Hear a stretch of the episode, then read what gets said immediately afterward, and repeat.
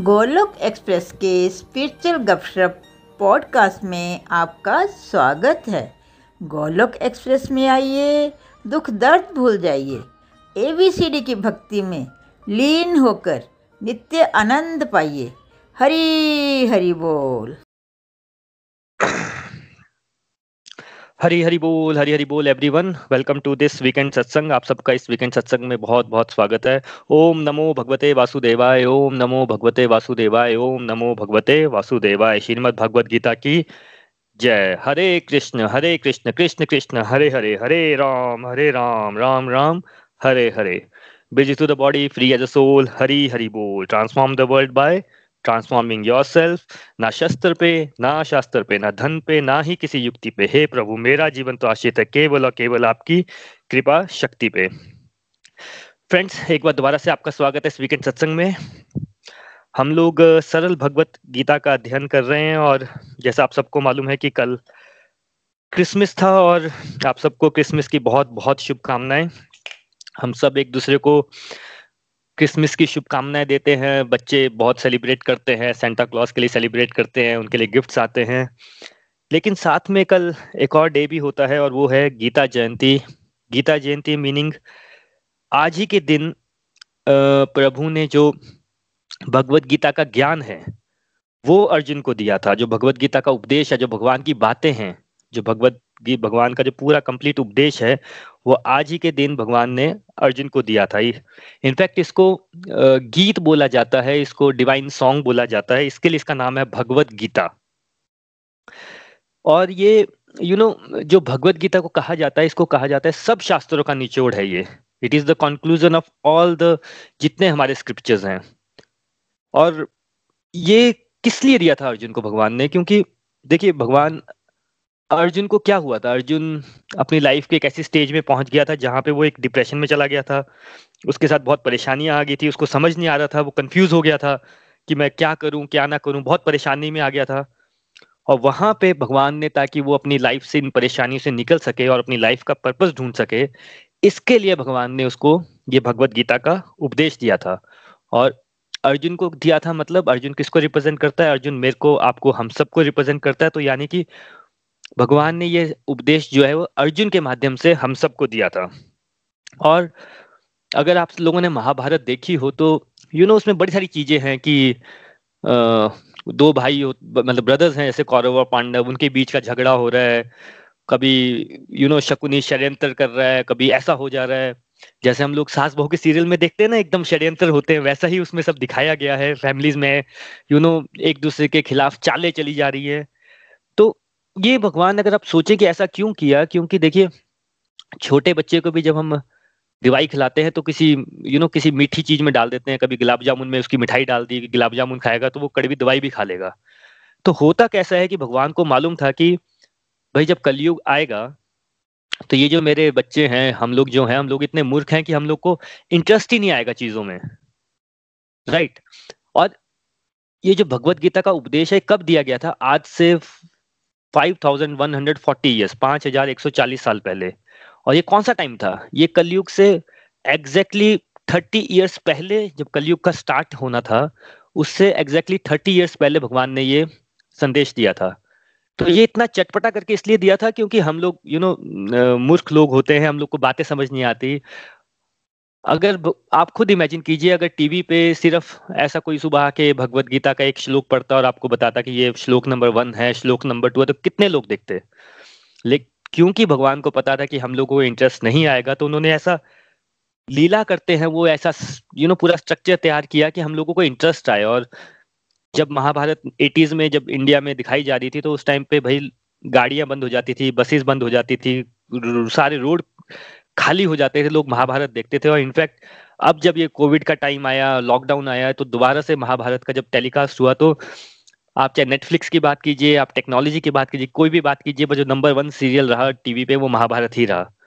तो इसका रीजन था, भगवान को इतना सब करना पड़ा, क्योंकि तो वो किसके लिए था कि हम लोग हम लोग जो चटपटी बातों में बहुत इंटरेस्ट लेते हैं नेगेटिव चीज़ों में बहुत इंटरेस्ट लेते हैं, षड्यंत्रों में यू नो नेगेटिव चीज़ों में हमारा इंटरेस्ट ज़्यादा होता है तो हम लोगों को इंटरेस्ट आए और जैसे छोटे बच्चे को कड़ी दवाई रसगुल्ले में खिलाई जाती है, हम लोगों को भी ये कठिन बातें आसानी से समझ आ सके। तो इसके लिए ये सब हुआ। उसके बाद बड़ा ही इंपॉर्टेंट इसमें एक अगर आप ऑब्ज़र्व करेंगे कि अर्जुन जो है, अर्जुन भाई, अर्जुन की एज कितनी है जब ये इसको ये भगवत गीता का ज्ञान मिल रहा है? उसकी एज मे बी ट्वेंटी से थर्टी या ट्वेंटी से थर्टी फाइव के बीच में रहेगी, उसका प्राइम टाइम चल रहा है लाइफ का। वो ऐसा नहीं है कि वो बुढ़ा हो गया है और मरने वाला तो भगवान उसको भगवत गीता का श्लोक सुना रहे हैं। नहीं नहीं नहीं, जब वो अपने प्राइम में है, इसका मीनिंग ये होता है कि भाई भगवत गीता हमें कब पढ़नी चाहिए, कब समझनी चाहिए, जब हम अपने प्राइम में हैं सो so दैट हम अपनी लाइफ की परेशानियों से जूझ सके, उसमें डिसीज़न ले सकें। और एक और बात इसमें बड़ी अच्छी आती है कि अर्जुन अगर आप देखें तो कौन था भाई? वॉरियर था। युद्ध से पहले भी वॉरियर था, भगवत गीता का ज्ञान लिया, फिर युद्ध लड़ा वॉरियर ही रहा किंग ही रहा वो। तो ये जो समाज में बड़ी बड़ी गलत धारणाएँ हो जाती है ना कि भाई बुढ़े होके करेंगे या घर बार छोड़ देंगे बट अर्जुन ने तो ऐसा कुछ भी नहीं किया। वो तो सबसे प्राइम वो पर्सन था जिसने भगवत गीता का ज्ञान लिया। तो अगर हम गहराई से बातों को समझें तो हमारा जो पर्सपेक्टिव है ना, हम लोगों की बातें ज़्यादा सुन लेते हैं, पर जो दिख रहा है सामने उस पर विश्वास नहीं करते। तो ये बहुत इंपॉर्टेंट है। और एक और बहुत बहुत इंपॉर्टेंट है इसमें कि भगवान अर्जुन को ये ज्ञान दे कब रहे हैं? अगर आप सोचिए कि भाई अर्जुन को तो भगवान महल में बैठ के, पेड़ के नीचे, नदी किनारे घूमते फिरते अगर ज्ञान दे सकते थे ना भगवत गीता का, वो वॉर के बीच में ही क्यों दिया? भाई, कितने लोगों को आप बताएँगे ना भगवत गीता के बारे में तो लोग बोलेंगे, नहीं नहीं यार, ये इम्प्रैक्टिकल नहीं है। अर्जुन उस टाइम पे राजा लोग होते थे, हमारी लाइफ से क्या लेना देना उसका? भाई, वॉर का मीनिंग ये है कि वो युद्ध उसका सबसे क्रिटिकल टाइम है लाइफ का। सबसे बिजिएस्ट टाइम है उस टाइम पे लाइफ में उसका। युद्ध में भाई एक सेकंड का टाइम नहीं होता, वहाँ पे वो भगवत गीता का ज्ञान ले रहा है। इसका मीनिंग ये होता है कि अगर हम लोगों से बोलते हैं कि, यार भाई, मेरे दो बच्चे हैं, मेरा एक बच्चा है, मेरी जॉब है, मेरी फैमिली लाइफ है, मेरा कैरियर है टाइम का है मेरे पास?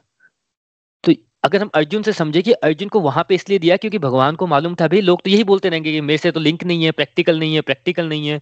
तो देखिए ना, अर्जुन कहाँ पे ले रहा है भगवत गीता का ज्ञान?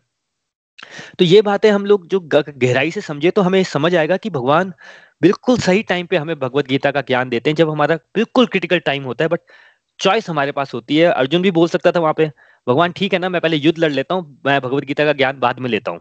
अगर वो ऐसा करता तो उसको युद्ध से शायद भागना पड़ जाता, वो युद्ध हार जाता, लेकिन उसने वहाँ पे ये चॉइस ली कि मैं क्योंकि कंफ्यूज हो गया हूँ, वो भगवान से प्रेयर करता है सेकंड चैप्टर में कि, प्रभु, अब आप मेरी बुद्धि में आइए और मुझे रास्ता दिखाइए। जब वो प्रेयर करता है तो भगवान उसको भगवत गीता का ज्ञान देते हैं। हम सबको ये बात अपने आप से पूछनी है कि क्या मेरी लाइफ में वो सिचुएशन है कि मैं कंफ्यूज हूँ, मैं को डिसीज़न लेने में प्रॉब्लम हो रही है, मेरे को लाइफ का पर्पस पता नहीं चल रहा है। और अगर इस टाइम पे आपको भगवत गीता का ज्ञान इस टाइम पे मिल रहा है, इतना सुंदर सत्संग मिल रहा है तो ये भगवान की वाणी को समझिए और अपने लाइफ का पर्पस फाइंड आउट कीजिए। तो हमें समझना क्या है कि भाई भगवत गीता एक्चुअली है क्या? भगवत गीता अर्जुन को क्या बताती है? उसको वो एक एक्चुअली जीने की कला बताती है कि आपको लाइफ को लीड कैसे करना है? अदरवाइज़ तो हम लाइफ कैसे लीड कर रहे हैं? बीच में कोरोना वायरस आया लॉकडाउन हुआ, सब एकदम डिप्रेशन में चले गए। ये हो जाएगा, वो हो जाएगा, ऐसा हो गया, सब टेंशन में आ गए। सब महाभारत देखना स्टार्ट कर दिए, कोई कुछ कर रहा है, कोई कुछ कर रहा है।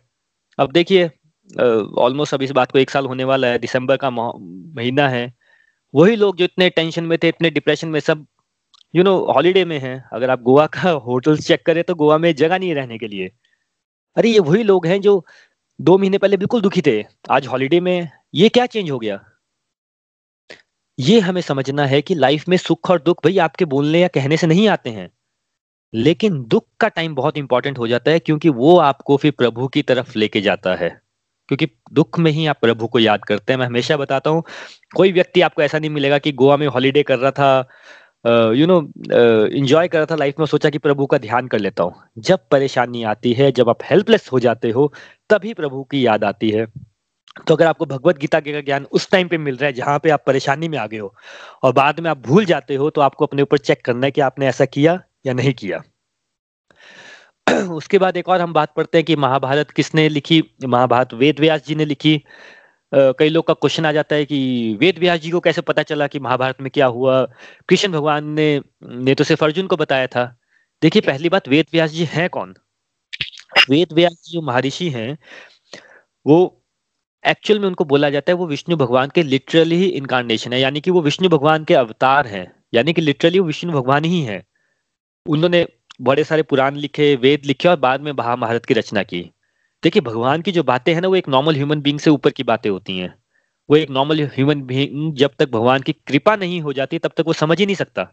जितना मर्ज़ी पढ़ ले, जितना मर्ज़ी लॉजिक लगा ले, जितना मर्ज़ी दिमाग लगा ले, वो नहीं समझ सकता। एल्बर्ट आइंस्टीन ने थर्टी ईयर्स या फोर्टी ईयर्स पहले जो अपनी थ्योरी दी ह्यूमन बींग एक दूसरे ह्यूमन बींग की बात आज तक नहीं समझ पा रहा कि उसने क्या लिख दिया। पच्चीस पच्चीस, तीस तीस साल लग जाते हैं, यहाँ तो भगवान की बात हो रही है। क्योंकि वेद व्यास जी को फिर ये ड्यूटी मिली थी, वो वैसे तो भगवान के लिटरली अवतार थे कि आप जाओ और आप इसको लिखो। और लिखना क्यों इंपॉर्टेंट था कि उससे पहले क्या होता था कि कलयुग से पहले जो टाइम था, उसमें लोगों की मेमोरी पावर बहुत शार्प होती थी।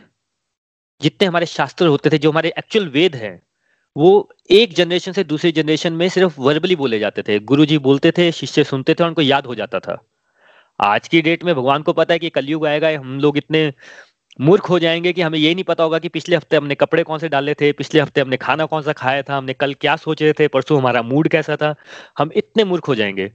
तो भगवान ने कहा कि एक काम करो, इनको लिख के दे दो। एटलीस्ट कुछ लिखेंगे तो याद रहेगा, उसको बार बार पढ़ सकते हैं। और इसमें इतना हैरान होने वाली बात नहीं है। अभी जैसे कुछ टाइम पहले यू नो सुंदर पिचाई इंडिया में जो गूगल के हेड है, वो इंडिया में आए थे तो आईआईटी कानपुर में वो उनका यूज़ वो चल रहा था इंटरव्यू चल रहा था। तो किसी ने कुछ क्वेश्चन पूछा था तो वो बता रहे थे कि कैसे जब वो बिल्कुल यंग थे तो उनको वो बोला जाता था। उनकी मदर उनको फ़ोन बुक बोलती थी। उनको सारे पूरे घर वाले रिश्तेदार फैमिली मेंबर्स पड़ोसी, सबके फ़ोन नंबर याद होते थे।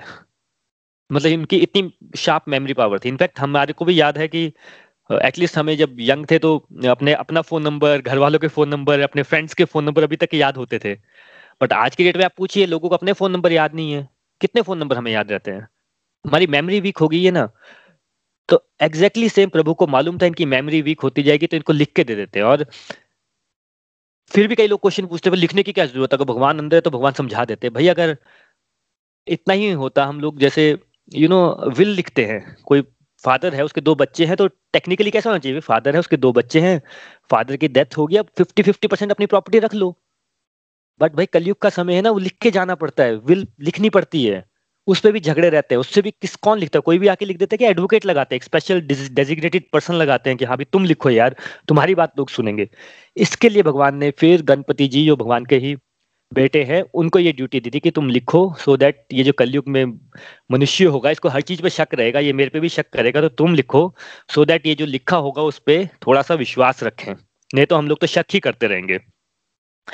तो ये गीता जयंती के लिए मैं बता रहा था क्योंकि बहुत ही इंपॉर्टेंट डे हो जाता है गीता जयंती। इसी दिन भगवान ने अर्जुन को उपदेश दिया था और कैसे ना बड़े सारे हमारा कई बहुत सारे लोग गीता जयंती के दिन भगवत गीता भी बांटते हैं, एक दूसरे को भगवत गीता बांटते हैं बट उसमें भी एक बड़ा गड़बड़ हो जाता है कि यू नो आप किसी को आज की डेट में भगवत गीता दो तो वो उसमें भी शक करेगा, अरे, मुझे भगवत गीता दे दी। ये चाहता है कि मैं अपने घर में भगवत गीता रखूँ। इसका मतलब हो सकता है मेरे घर में झगड़े हो जाएँगे। ये तो एक फेस हो गया, बड़ा ही नेगेटिव सोच होगी तो वो ऐसा सोचेगा। सेकंड केस होगा तो वो क्या करेगा, उसको लाल कपड़े में बाँध देगा, उसकी पूजा करना स्टार्ट कर देगा। बट क्योंकि हम सब लोग भगवत गीता पढ़ रहे हैं, हमें अंडरस्टैंड करना है कि भाई, हमें, हम पढ़ते ना, हर कार्य प्रभु की प्रसन्नता के लिए करने तो प्रभु प्रसन्न कब होंगे? भाई, जब उनको, हमें भगवत गीता है हमारे पास, या हम तो अब तो पीडीएफ में पढ़ सकते हैं ऑनलाइन पढ़ सकते हैं तो एटलीस्ट गीता जयंती के दिन एक श्लोक तो पढ़े कम से कम, उसको अपने जीवन में उतारने का प्रयास करें तो प्रभु उससे ज़्यादा प्रसन्न होंगे। और देखिए, गीता जयंती के दिन और क्या किया जा सकता है अगर भगवान को प्रसन्न करना हो? हम लोग सोचते तो हैं कि हम बड़े अच्छे अच्छे काम करेंगे, पुण्य कमाएँगे, हॉस्पिटल बनाएँगे, गरीब बच्चे की मदद करेंगे, बट जैसे जैसे हम भगवत गीता को आगे पढ़ते हैं, हमें एक बात तो समझ आती है कि अल्टीमेट जो डुअर है, जो करता है, वो प्रभु है। सब कुछ प्रभु ने करना होता है। हमारी बिल्कुल भी हमारा लेवल नहीं होता कि हम किसी की हेल्प कर सके। हमारे मन में होता है जो मर्ज़ी, पर हम ना तो कर पाते हैं राइट? और ना ही हमारी इतनी लेवल रहता है करने का। बट यस हम एक काम ज़रूर कर सकते हैं। हमारे आसपास, हमारे सर्कल में कोई ना कोई ज़रूर होता है जो थोड़ी सी परेशानी में होता है। थोड़ा सा उसका जीवन ठीक नहीं चल रहा होता। हम उसकी ज़रूर हेल्प कर सकते हैं। हम कुछ नहीं कर सकते तो हम उसको एक, इतने सारे हम वीडियोस ऑडियोज फॉरवर्ड करते रहते हैं पूरा दिन व्हाट्सएप पे। उसको एक अच्छा वीडियो फॉरवर्ड कर सकते हैं। क्योंकि, देखिए कोई बंदा नेगेटिव है, सबसे अच्छा काम आप लाइफ में कर सकते हैं अगर आप उसकी लाइफ में थोड़ी सी पॉजिटिविटी डालें, किसी की लाइफ ट्रांसफॉर्म कर सके।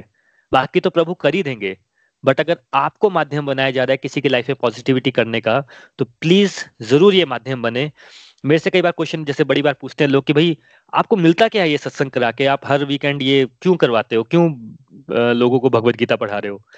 क्योंकि भाई जब मेरी लाइफ में प्रॉब्लम आई, मुझे ज़रूरत आई तो जो मेरे मेंटर हैं निखिल जी, नितिन जी उन्होंने मुझे भगवत गीता पढ़ाई। अब मुझे बताइए, मैं उनको पे बैक कैसे करूँ?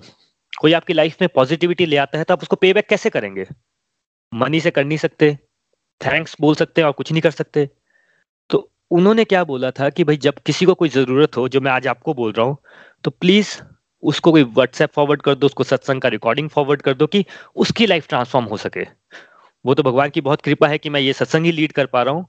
तो सेम रिक्वेस्ट मैं आप लोगों के साथ कर रहा हूँ, क्योंकि आप बड़े सारे लोग हमारे साथ जुड़े हैं। अगर आपके लग रहा है कि हाँ आपकी लाइफ में पॉजिटिविटी आ रही है, आपको पॉजिटिव चेंजेस लग रहे हैं, आप प्रभु के प्रेजेंस को फील कर पा रहे हैं तो ज़रूर आपके आसपास कोई परेशानी में परेशानी में हो व्यक्ति, कोई भी हो सकता है, आपके घर की मेड हो सकती है, आपका पड़ोसी हो सकता है, आपका फ्रेंड हो सकता है, जिसको ज़रूरत हो। कृपया उसको कोई ना कोई अच्छा यू नो गोलुक एक्सप्रेस में इतने सारे यूट्यूब चैनल में इतने सारे वीडियो कोई वीडियो फॉरवर्ड कर लीजिए। या फिर आप ये सत्संग का लिंक फॉरवर्ड कर सकते हैं सो so दैट उनकी लाइफ में भी पॉजिटिव चेंज आ सके और आप आप वो कैटलिस्ट बन सके कि जो किसी की लाइफ में पॉजिटिविटी लाता है। और मैं हमेशा बताता हूँ, ये संसार का नियम है, जैसे बीज बोगे वैसा ही फ़सल होगी, वैसा ही फल मिलेगा। आपने चेक करना है कि आपने आज तक किसकी लाइफ को ट्रांसफॉर्म किया है। तो ये बहुत अच्छा दिन भी है, बहुत अच्छा मौका भी है किसी की लाइफ में पॉजिटिव चेंजेस लाने का। ज़रूर अगर आप हो सके तो इस सत्संग की कॉपी को शेयर कर सकते हैं, नहीं तो कोई वीडियो शेयर कर सकते हैं सो so दैट किसी की लाइफ में पॉजिटिविटी आ सके। थैंक यू सो मच अब हम चलते हैं आगे, जो हमारा चैप्टर नाइन का हम लोग अध्ययन कर रहे हैं। अभी तक हमने ये पढ़ा था कि चैप्टर नाइन कॉन्फिडेंशियल नॉलेज राज गुड़, योग, ये कॉन्फिडेंशियल नॉलेज इसलिए है क्योंकि प्रभु इसमें अपने बारे में बता रहे हैं।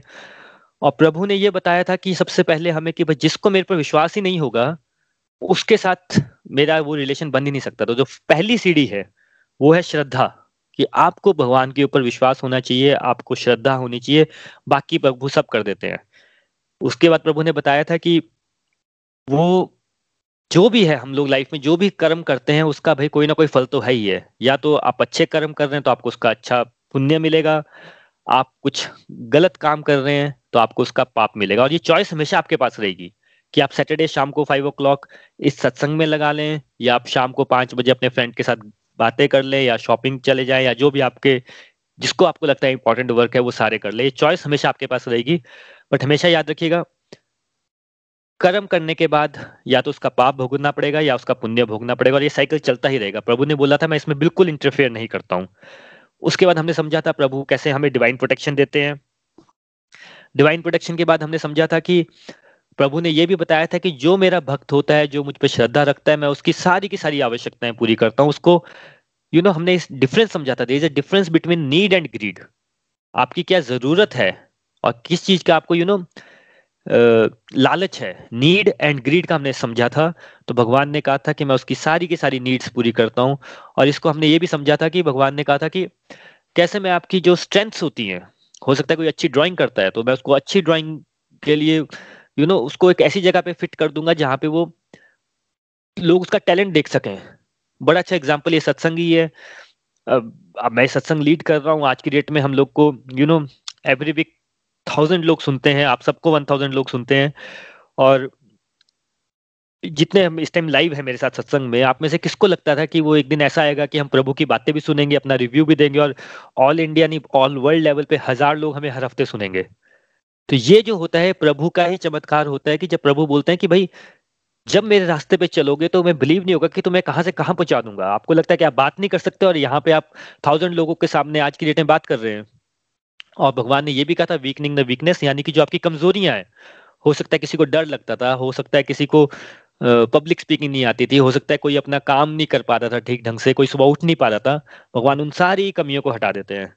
और इसके साथ एक और बात भी होती है कि बड़ी सारी चीज़ें ऐसी होती है लाइफ में जो कि हमें पता ही नहीं होती हमारे अंदर है। चाहे वो टाइम मैनेजमेंट स्किल है, चाहे वो लीडरशिप स्किल है, हमें पता ही नहीं होता कि हमारे अंदर भी है। लिसनिंग पावर हम इतना सत्संग सुन रहे हैं, आज की डेट में कोई सुन नहीं सकता। लोग पाँच मिनट किसी की बात नहीं सुनते, हम एक घंटा सत्संग सुनते हैं, यानी हमारी लिसनिंग पावर बढ़ रही है ना। तो प्रभु बोलते हैं कि मैं आपकी स्ट्रेंथ तो बढ़ाता हूँ वीकनेसेस कम करता हूँ प्लस मैं इतनी सारी चीज़ें आपके अंदर डाल देता हूँ जो आपको पता ही नहीं होती। और इसके बाद प्रभु ने बताया था कि ये जितने भी हम लोग देखते हैं, कर्म कांड देखते हैं, वो एक्चुअल में हो सकता है हमें बहुत अजीब से लगे, कोई क्या कर रहा है, कोई यज्ञ कर रहा है, कोई इसमें घी डाल रहा है, कोई आहुति डाल रहा है बट अल्टीमेट वो कर क्या रहे होते हैं वो प्रभु को प्रसन्न करने के लिए ही हो रहा होता है तो उसमें हमें शक नहीं करना चाहिए, हमें ये सिर्फ़ ये अंडरस्टैंड करना चाहिए कि अलग अलग तरीके होते हैं प्रभु को प्रसन्न करने के तो जितने भी कर्म कांड हो रहे होते हैं, वो सब के सब भगवान की प्रसन्नता के लिए ही हो रहे होते हैं। चलिए, अब इसके आगे चलते हैं हम लोग। इसके आगे है श्लोक नंबर हमने 24 कर लिए थे, अब हम कर रहे हैं श्लोक नंबर 26 यदि कोई प्रेम तथा भक्ति के साथ मुझे पत्र पुत्र पत्र पुष्प, फल या जल प्रदान करता है तो मैं उसे स्वीकार करता हूँ। देखिए, प्रभु ने बड़े ही यू नो कैटेगोरिकली चार चीज़ों का नाम लिया है। पत्र पत्र यानी पत्ते, पुष्प यानी फूल, फल यानी फ्रूट्स और जल जल यानी कि वाटर ऐसी चार चीज़ों का बोला है कि भाई, जो मेरे साथ प्रेम भाव से, जो अल्टीमेट बात है, आपका भाव क्या है? आप किस भाव से प्रभु को दे रहे हैं? तो भगवान ने ऐसी चार चीज़ें बोली हैं जो कि हर जगह अवेलेबल है। पत्ते हर जगह आपको मिलते हैं, फूल, फल हमारे घरों में होते हैं। पानी तो हर जगह होता ही आदमी को सर्वाइव करने के लिए पानी तो चाहिए चाहिए। तो प्रभु बोल रहे हैं, भाई, मे, मेरे को और कुछ नहीं चाहिए, तुम्हारा भाव सबसे इंपॉर्टेंट तुम भाव के साथ जो भी दोगे मैं ले लूँगा।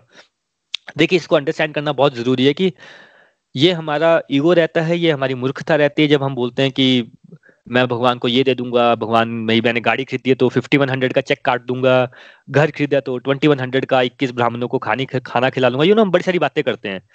बट यहाँ प्रभु बोल रहे हैं कि भाई, मेरे को तो ये चार चीज़ें दोगे आप प्रभु, प्रेम से तो मैं वो भी ग्रहण कर लेता हूँ। इसका मीनिंग ये है कि पहले तो हम ये अंडरस्टैंड करें कि सब कुछ प्रभु का है दिया हुआ है।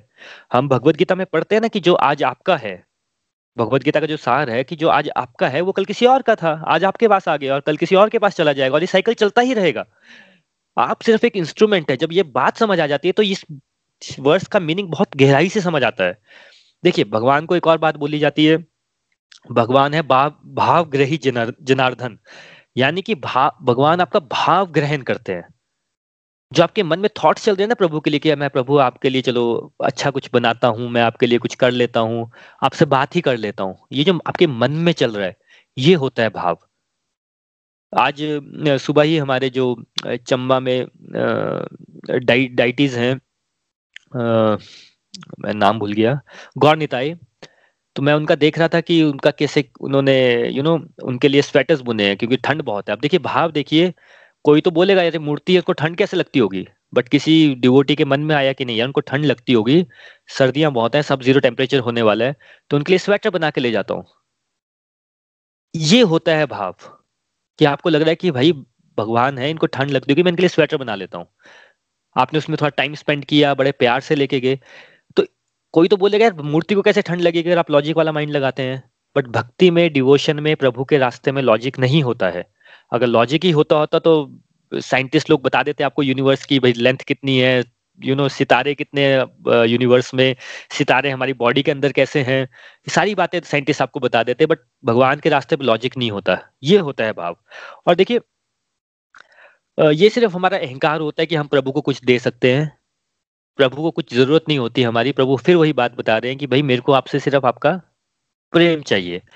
अभी पेरेंट्स होते हैं पेरेंट्स के बच्चे होते हैं यू you नो know, बच्चे पेरेंट्स को क्या दे सकते हैं? अभी कोई बिलीनियर मल्टी बिलीनियर है, उसके पास सौ गाड़ियाँ खड़ी हैं, अब उसका बच्चा है अगर आके, उसको अगर एक फ्लावर का बुके दे दे दो तीन साल का बच्चा कि, पापा I love you and you take this आपके लिए लेके आयो यार मैं तोड़ के लेके आया आपके लिए कहीं से फूल। तो उसके फादर क्या बोलेगा? अरे, मैं तो बिलीनियर हूँ, मैं तो फूलों की दुकान खरीद सकता हूँ, मैं तो पूरा ऑर्चिड खरीद सकता हूँ। नहीं नहीं नहीं। अब वो, फिर वो बच्चे का प्रेम वाला भाव आ जाएगा ना, वो भी उसको थैंक यू बोलेगा।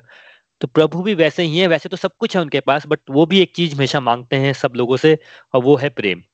और ये बात हम लोग भी चाहते हैं हमेशा, जिन, जैसे आपके हस्बैंड है वाइफ है, हम चाहते क्या उनसे अल्टीमेटली कि वो हमारी रिस्पेक्ट करें? रिस्पेक्ट से ज़्यादा भी क्या आता है? कि प्रेम हो रिश्तों में। रिस्पेक्ट कहाँ से आती है? एक तो होती है दिखावे वाली रिस्पेक्ट मैं पाँव छू रहा हूँ, ये कर रहा हूँ, वो कर रहा हूँ बट एक होता है कि आपको दिल से रिस्पेक्ट कर रहे हो। Right right? दिल से रिस्पेक्ट कब आती है? जब आपके अंदर प्रेम भाव आ जाता है। और देखिए, हमारे शास्त्रों में कितने उदाहरण है। राम भगवान ने किसके झूठे बेर खा लिए थे? शबरी के। लक्ष्मण भगवान भी वहाँ पे एकदम शबरी के ऊपर गुस्सा कर दिए थे कि शबरी, तुम ये राम भगवान है, आप इनको झूठे बेर खिला रही हो? तो शबरी ने कहा, वो मुझे याद ही नहीं रहा, मुझे लगा कि इनको खट्टे बेर ना चले जाएँ. तो वो राम भगवान वहाँ पे क्या दिखा रहे हैं हम लोगों को? क्या बताना चाहते हैं कि भाई इंपॉर्टेंट ये नहीं है कि क्या खिला रहे हैं। इंपॉर्टेंट ये है कि वो किस भाव से खिला रहे हैं। वैसे ही जब कृष्ण भगवान दुर्योधन को समझाने गए थे तो दुर्योधन ने समझा तो कुछ भी नहीं, पर बाद में ईगो में आके क्या बोला? भगवान, मैंने आपके लिए छप्पन भोग बनाए आप आइए, छप्पन भोग ग्रहण कीजिए। तो भगवान ने क्या बोला? नहीं नहीं, तुम्हारे छप्पन भोग ठीक है, पर विदुर की वाइफ ने मेरे लिए खाना बनाया होगा, मैं उनके घर पे जाके खाऊँगा। और जब उनके घर पे गए तो विदुर की वाइफ एकदम शौक होगी उसको समझा ही नहीं कि भगवान यहाँ पे आ गए अब मैं क्या करूँ क्या करूँ? तो केले थे, उन्होंने कहा, केले खिला देती हूँ। तो केले उन्होंने नीचे फेंकना स्टार्ट कर दिया, भगवान को छिलके खिला रहे हैं। और जब विदुर आए तो उन्होंने देखा और देखा, भगवान, आप क्या कर रहे हो? आप छिलके खा रहे हो? तो ये जो भाव था ये हो जाता है भाव कि भगवान सब कुछ ग्रहण करते हैं, आप खिलाने वाले तो बनो। राइट उसके बाद हमने अगर यू नो एक बहुत ही अच्छी एक कथा आ जाती है कृष्ण भगवान की, दोनों वाइफ थी, एक सूर्य भामा और रुक्मणी। तो सूर्य भामा को जैसे बोला जाता था कि शी वॉज़ वेरी रिच बहुत उसको अहंकार था कि मेरे पास बहुत ही यू नो ज्वेलरी है, बहुत गोल्ड है, सब कुछ हूँ मैं, ये हूँ, वो हूँ। और रुक्मणी वॉज़ वेरी हम्बल तो एक बार नारद मुनि आते हैं और बोलते हैं कि चलो मैं अब कुछ तो इनका यू नो इनसे बात करता हूँ। तो वो जाते हैं सूर्य भामा के पास और बोलते हैं कि मुझे लगता है ना कि कृष्ण भगवान ज़्यादा प्यार जो है वो रुक्मणी से करते हैं, तुमसे नहीं करते हैं। तो अहंकारी होती है बहुत सूर्य भामा, उसको वो थोड़ा वो हो जाता है, ठेस पहुँच जाती है। फिर क्या बोलते हैं कृष्ण भगवान उसको, सूर्य भामा को, कि एक काम कर, अगर तुम ना, मैं तुम्हें चैलेंज देता हूँ, अगर तुम जीत गई तब तो कृष्ण भगवान तुम्हें रुकमणी से भी ज़्यादा प्यार करेंगे। लेकिन अगर तुम हार गई तो कृष्ण भगवान मेरे गुलाम बन जाएँगे।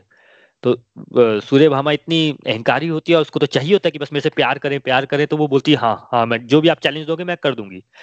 तो वो बोलती है कि तुम एक काम करो तुम्हें ना सोना दान करना है क्योंकि तुम्हें सोने वोने से बहुत प्यार है अपनी ज्वेलरी से तुम्हें ज्वेलरी दान करनी है पर कितनी करनी है? जित, जितना कृष्ण भगवान का वेट है।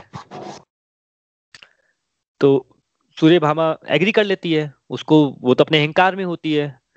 वो आते हैं सब साधु लोग और सब वो एक तोलने वाला लगा देते हैं, एक साइड कृष्ण भगवान बैठ जाते हैं सूर्य भामा एक एक करके अपनी ज्वेलरी डाल रही है, डाल रही है, डाल रही है।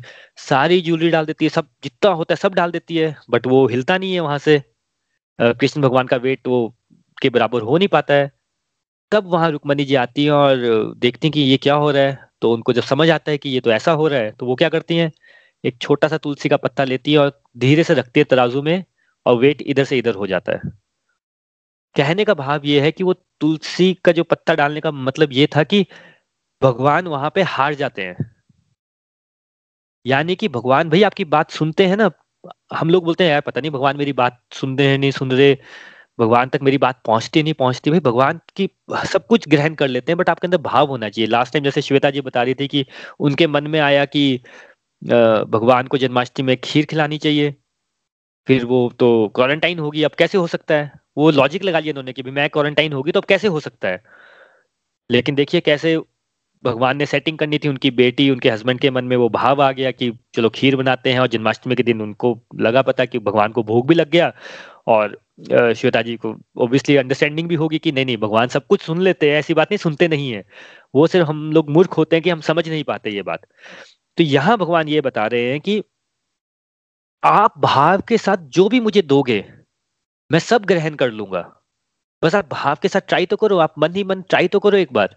हम वो ट्राई ही नहीं करते, हम अपने लॉजिक में इतने वो रहते हैं, व्यस्त रहते हैं। अब देखिए, दिवाली का दिन आता है जैसे फॉर एग्ज़ाम्पल हम इंडिया में one of the biggest festival Diwali है। दिवाली का मीनिंग क्या हम लक्ष्मी माता की पूजा करते हैं, हम भगवान का सेलिब्रेट करते हैं कि आई थिंक वो अयोध्या आगे थे। जो भी है अल्टीमेट पर्पज क्या होता है जो बड़े बड़े दिन होते हैं? कि भाई हम बड़े दिनों में भगवान को ज़्यादा याद करें थोड़ा भगवान का डिवोशन करें पर हम करते क्या एक्चुअली अरे नए कपड़े पहने के नहीं पहने उसका मिठाई का डब्बा आया कि नहीं आया किसका आया किसका मिठाई का डब्बा नहीं आया उसी में आधा दिन निकल जाता है मिठाई के डब्बे करने में। फिर ये देखते रहते हैं कि भाई कि सब कौन सा गिफ्ट आया ये गिफ्ट रखना है कि आगे सप्लाई कर देना है? ग्लास है तो सप्लाई कर दो अच्छा गिफ्ट है तो रख लो आद, बाकी आधा का दिन उसमें निकल जाता है।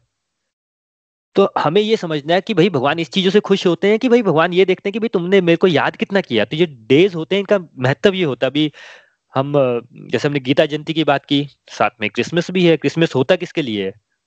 क्रिसमस होता है यू नो इस दिन ईसा मसीह का आई थिंक बर्थडे जन्मदिन है या उन दिन उनके, उनका जन्म हुआ था। तो टेक्निकली करना क्या चाहिए? उनको रिमेम्बर करना चाहिए। हमारे साथ आई थिंक प्रियंका जी, मैं इनसे बाद में पूछूँगा बिकॉज़ ये यूएस में है बट एक्चुअल में सेलिब्रेट कैसे करते हैं? टर्की खाते हैं, हम सबसे अच्छी टर्की खा लो, सबसे अच्छी वाइन पी लो। बिल्कुल यू नो फैमिली जितना आप भोग विलास कर सकते हो, जितना आप अपनी सेंसेस को ग्रेटिफिकेशन कर सकते हो, जितना आप इंजॉय कर सकते हो, कर लो। यही करते हैं ना, और क्या करते हैं? तो समझना ये है, प्रभु बोल रहे हैं कि भाई, हम लोगों ने जो हमारा मापदंड चेंज कर लिया है भगवान को खुश करने का, क्योंकि हम खुद तो हर चीज़ में मेटेरियलिस्टिक देखते हैं, किसको कितना देना है, कितना नहीं देना है। हंड्रेड रुपीज़ का दस किलो तो थाउज़ेंड रुपीज़ का थाउज़ेंड किलो, ये हमारा लॉजिक रहता है।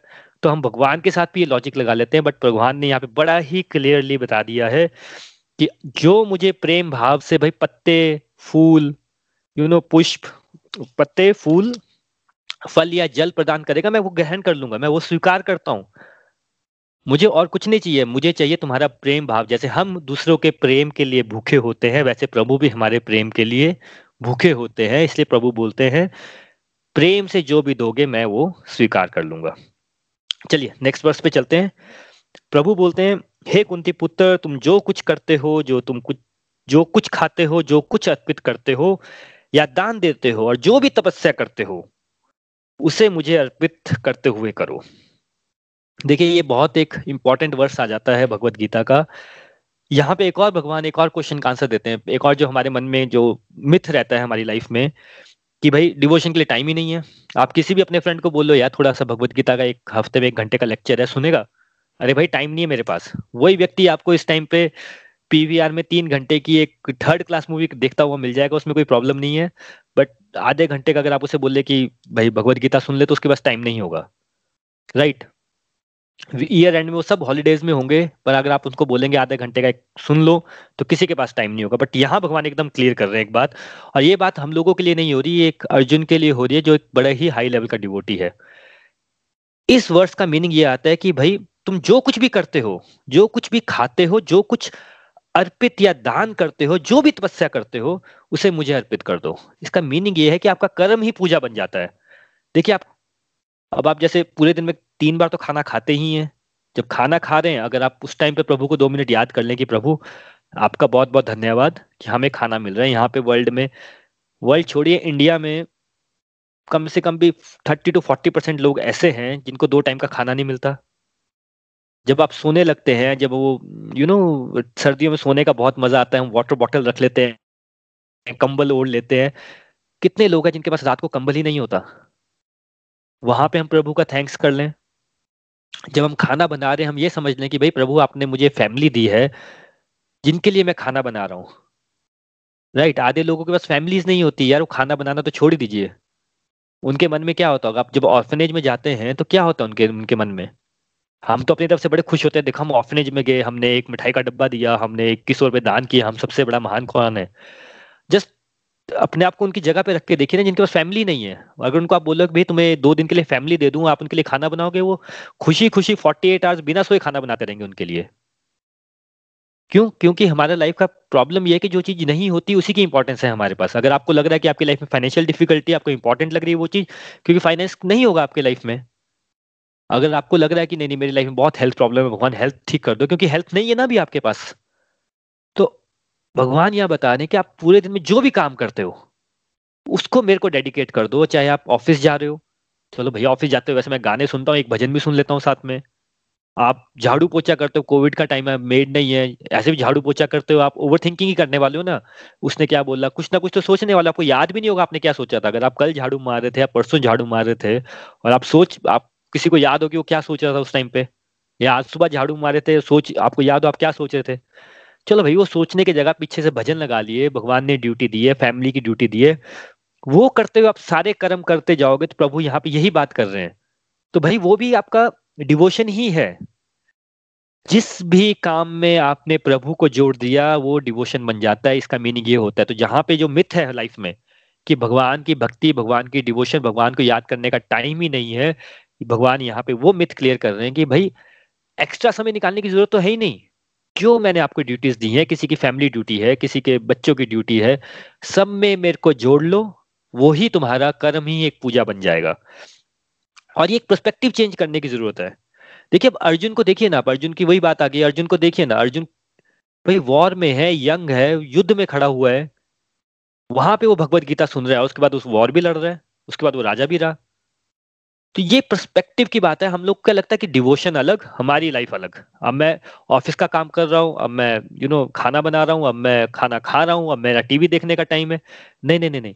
इसको थोड़ा सा अंडरस्टैंड कीजिए भगवान बोल जो भी करो उसको मेरे को डेडिकेट कर लो ना कि मेरी प्रसन्नता के लिए कर रहे हो। और इससे होगा क्या? देखिए इससे होगा क्या? देखिए पहले एक बात को समझिए कि हमें ये बात अंडरस्टैंड करनी है कि हमें हम बोलते क्या है हमेशा? भगवान ओमनी प्रेजेंट है। ओमनी प्रेजेंट भगवान हर जगह है। आप मानो ना मानो, आप चाहो ना चाहो, भगवान के कैमरे तो हर जगह ही हैं। जब हम आरती भी करते हैं तो उसमें एक लाइन आती है, तुम हो एक अगोचर। अगोचर क्या होता है? जो हर जगह सॉरी जो हर जगह प्रेजेंट है।